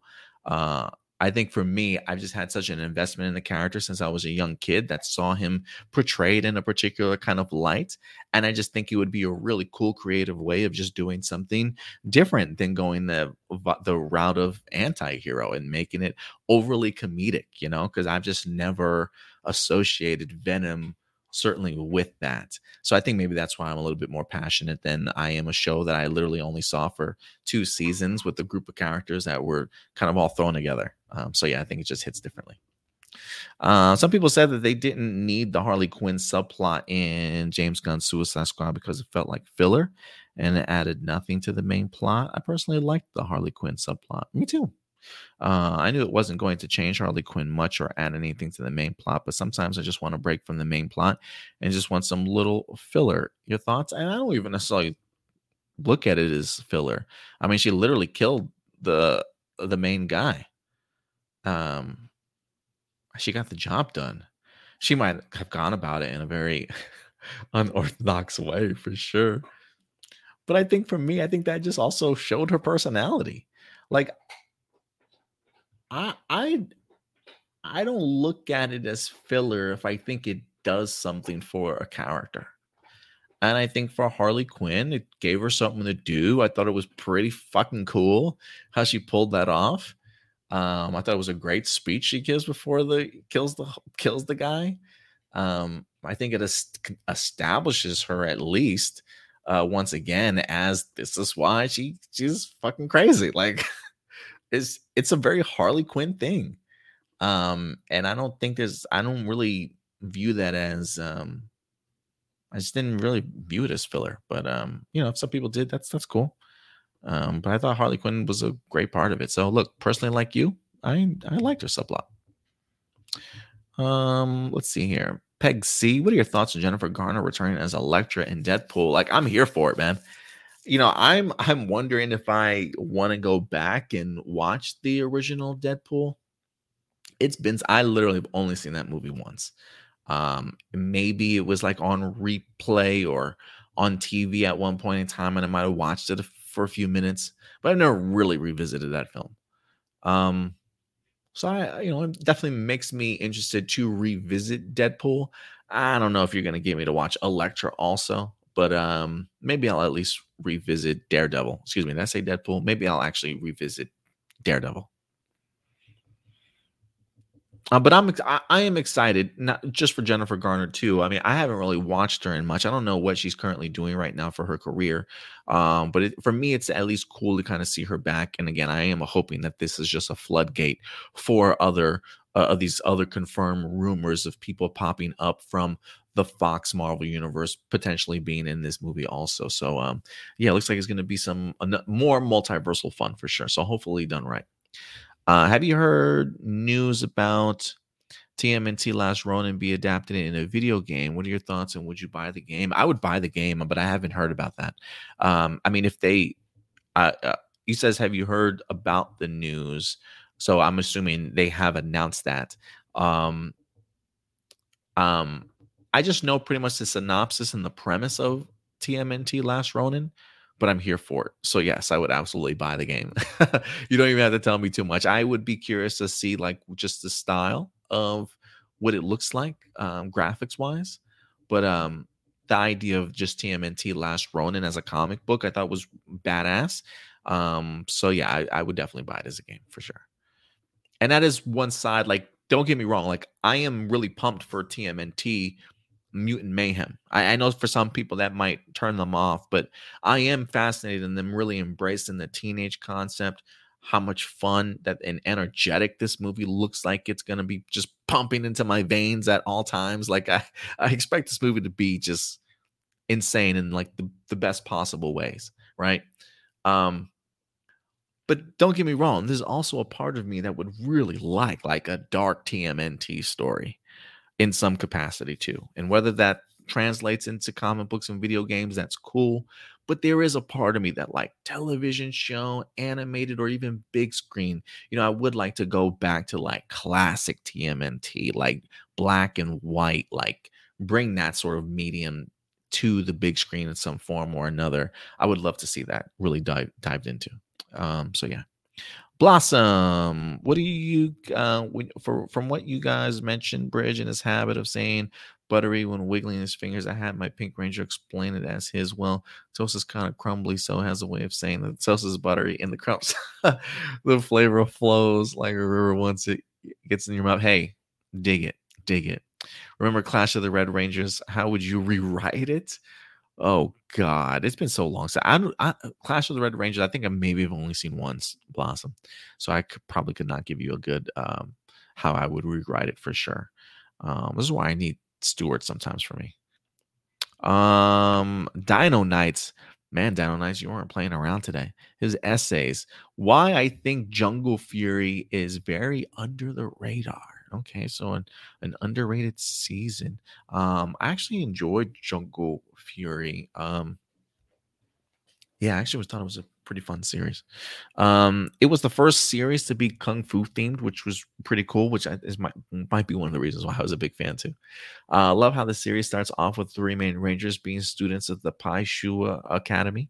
The guy Jared, uh, who was originally going to be the Red Ranger, turned out to be a huge douchebag, or he was a bully to everyone around him, uh, even to his sensei.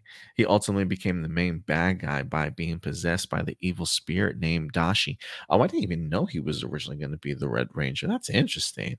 Um, the new kid, that's like I feel like that's like a big difference between who you went with and who you had as Jared. That's fascinating to me. He also became the bad guy. Oh, uh, the new cat of the academy, Casey, was chosen to be the Red Ranger instead. Uh, I like that he wasn't immediately accepted by Theo, the Blue Ranger, because he didn't have much experience as a student. Uh, we had a badass mentor with RJ. Yeah, I love RJ. Like as far as like top tier mentors. I, I loved RJ as a mentor, um, who was the owner of the pizza parlor where the Rangers would work at and live. His base of operations was a studio apartment above the pizza parlor. RJ was so cool that he later became our first Purple Ranger in the franchise. Yeah, I loved the I loved his Purple Ranger in there too. Very Muay Thai sort of um, inspired. I felt like. Um, uh, the morphers for the main rangers were really cool and unique um, by being sunglasses, which were the first original morphers in Power Rangers for the main team after the titanium morpher in Lightspeed. They were sunglasses instead of the gloves and gauntlets of the Sentai source uh, material Gekiranger. That's right, they did switch up the morphing mechanism for that. Uh, we were later introduced by the fifth Ranger, Dominic, who was the Rhino Ranger, uh, who was basically the White Ranger. His morpher was a giant blade, which was super dope. Dominic himself was the heart of the team, where he was actually an old friend of Jared when they were students at the academy and he knew about Jared's upbringing and was the one to make Casey believe that Jared was actually a good person underneath his anger. I love that the main story of Jungle Fury was the Rangers trying to defeat Dai Shi, which would ultimately be Casey's destiny, which was to break Jared from Dai Shi's control and to prove uh, himself uh, that he was fit to be the Pai Zhua master. Uh, the unexpected surprise of the series was that we were introduced to the Spirit Rangers, who were remotely controlled by the three masters after being captured for a couple episodes. Um, yeah, I did like the Spirit Rangers briefly. Um, I always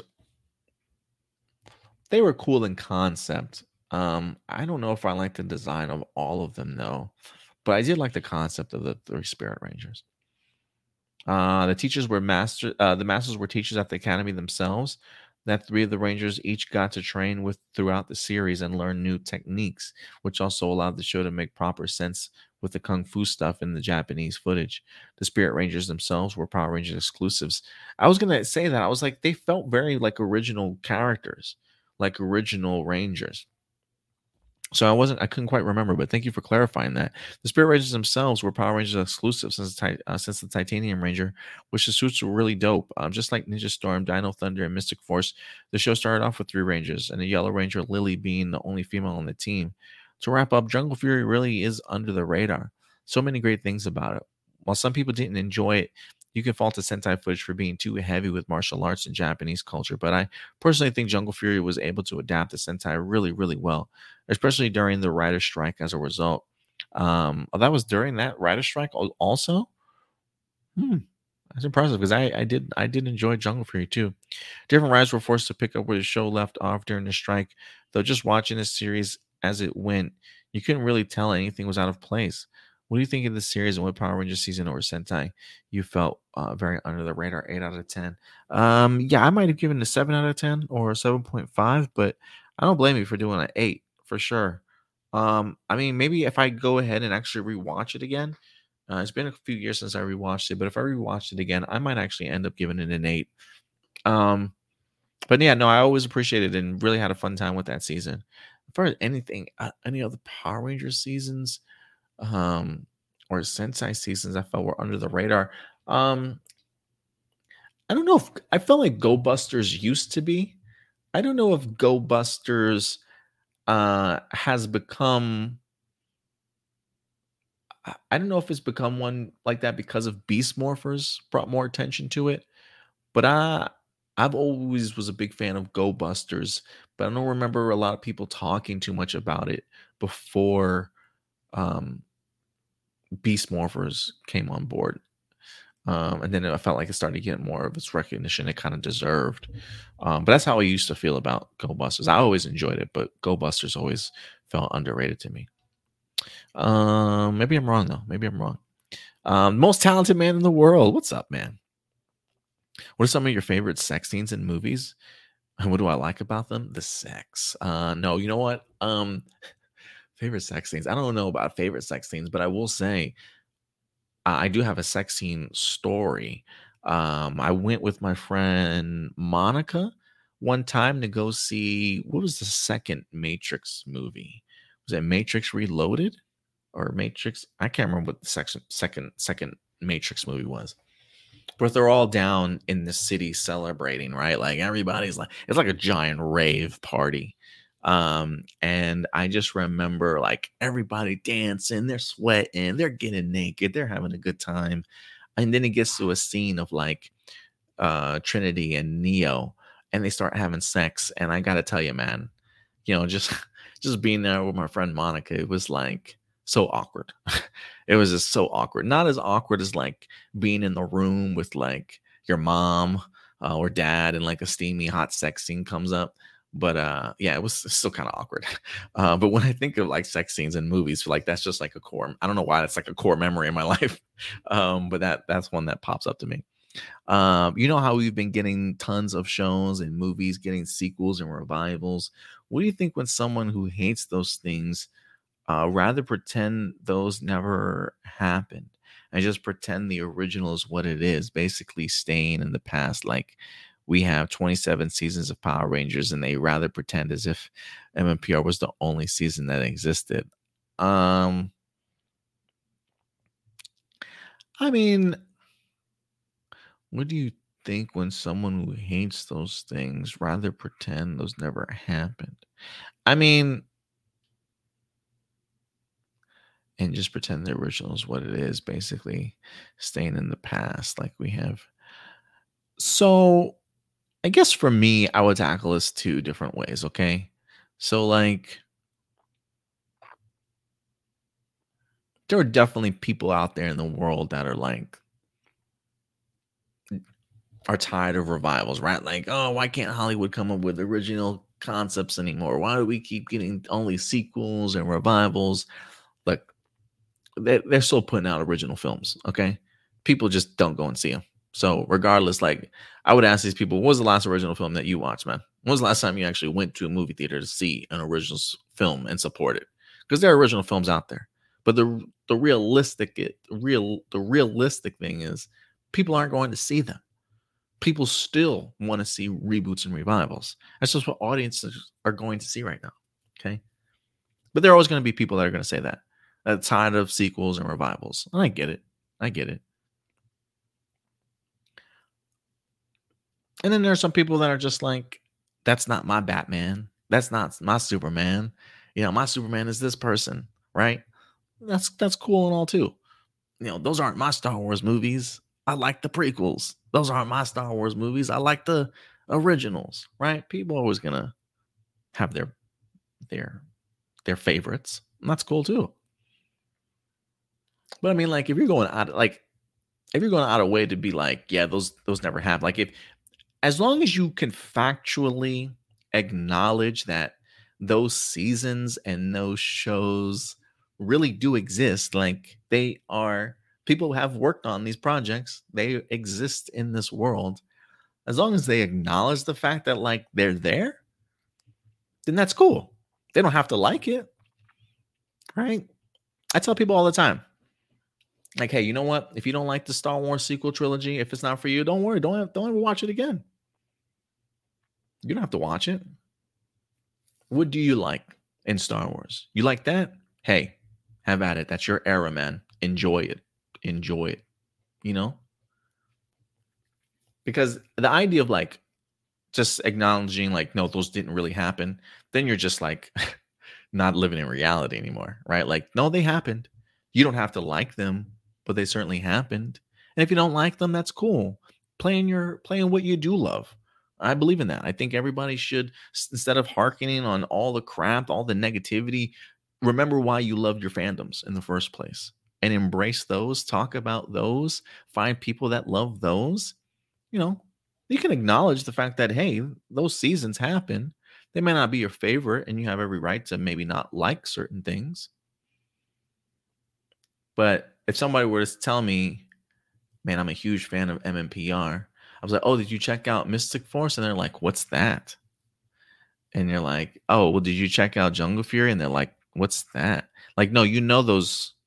Like, if they're really playing dumb, like MMPR is all there is of Power Rangers, then yeah, they need some maybe psychological help, okay? Because that's just not reality. But if they just, if it's just a case of they know that they're there, but they just don't like them and they rather their attention be on MMPR, then hey, more power to you. If you want to love MMPR and don't give a f- about any other seasons, hey, you know what? I'd rather you love your MMPR than shit on everybody else's enjoyment of those fandoms. Okay. you can acknowledge they're there. They may not be for you, but they are they happened. Um, so that's yes, that's that's what I would say, if that makes any sense.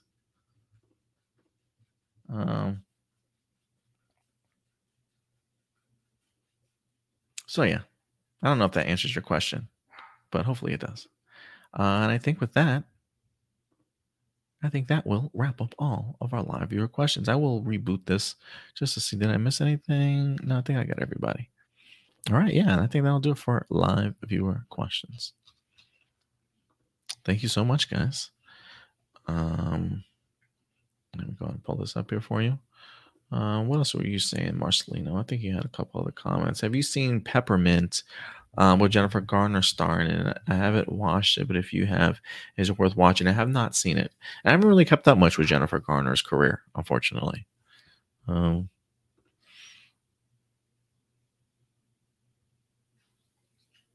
Uh, Marcelino says some people said that the Harley Quinn stuff should have been off screen. Forgot to mention that. No, I think I don't think so. Cause look, I mean, she did kill somebody important to the movie, right? Um, so her stuff needed to be sort of in that film. Um, how she goes about getting to that end result, that's that's like part of the fun when it comes to Harley. Because she's crazy as and I, I appreciate the fact that James Gunn recognizes that and puts that into the story. So yeah, I don't I don't really have a problem with it. All right, guys. Yeah, I think outside of that, that will wrap up all of our television shows, uh, all of our topics for today. What am I talking about? Um, but uh, if anything, guys, we are working on last minute projects for our new logo rebranding sort of rollout here. It is something that I definitely want to do um, leading into San Diego Comic Con. Uh, the last piece that I'm really to work on is like just a new intro and maybe a, a new theme. But um, if anything, I'll see what I can kind of maybe put together interim. Uh, if I can't get something like that put together before San Diego Comic Con certainly rolls around, but um, you'll definitely be seeing the new logo around here soon before the end of July. Um, and um, yeah, hopefully more continued big stuff here for the channel. Um, you know, we got Datila, who's going to be doing uh, clearly our monthly uh, our monthly wrestling stuff for us in regards to predictions, uh, reviews for the wrestling pay per views as well. Um, I'm trying to, if anything, I want to bring somebody else on board for anime stuff. Uh, John Powers, he does um, co-hosting with Indy for Anime Assembled. Uh, I do want to work with him a little bit more to see if I can get him to do maybe some solo projects on the channel to introduce more anime as well. Um, so you might be seeing some new faces around here.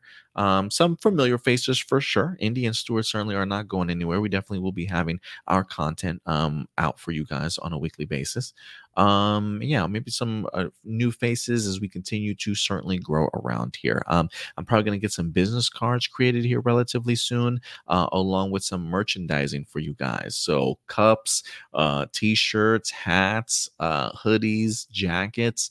Um, a lot of stuff certainly down the pipeline in order for us to grow and um, uh, again maybe um, um, continue to up the production value certainly around here uh, maybe get some programs for our computers uh, just some other lighting just really to kind of uh, spruce up the place a little bit you know what i mean? So uh, any support definitely would certainly go a long way guys. So uh, again if you can't help us out monetarily with um, super chats and super images um, you know, or super stickers, I think it is, feel free to hit that subscribe button, man. Hit that like button. All that is certainly free. Feel free to leave comments um, on these videos as well. Comics, uh, comments definitely help the algorithm as well for uh, YouTube to push us out there. So uh, feel free to continue this discussion in the form of comments down below. But other than that, guys, I think that's probably going to wrap it up for us here. Look, if you want to follow us on social media, uh, again, we are currently over on Threads right now.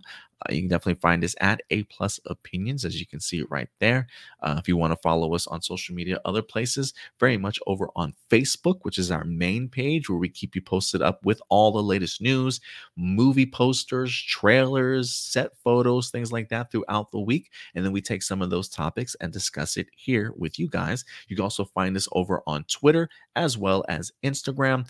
Um, but other than that, guys, that's going to do it for us here. So we'll certainly be back for you guys later on this week with more content. Uh, but if not, you can definitely check us out next Sunday live for you guys uh, for A Plus Hero Report. Until then, do us a big favor. As always, guys, take care of yourselves, take care of each other, and keep it A Plus. I'll talk to you guys later. Bye.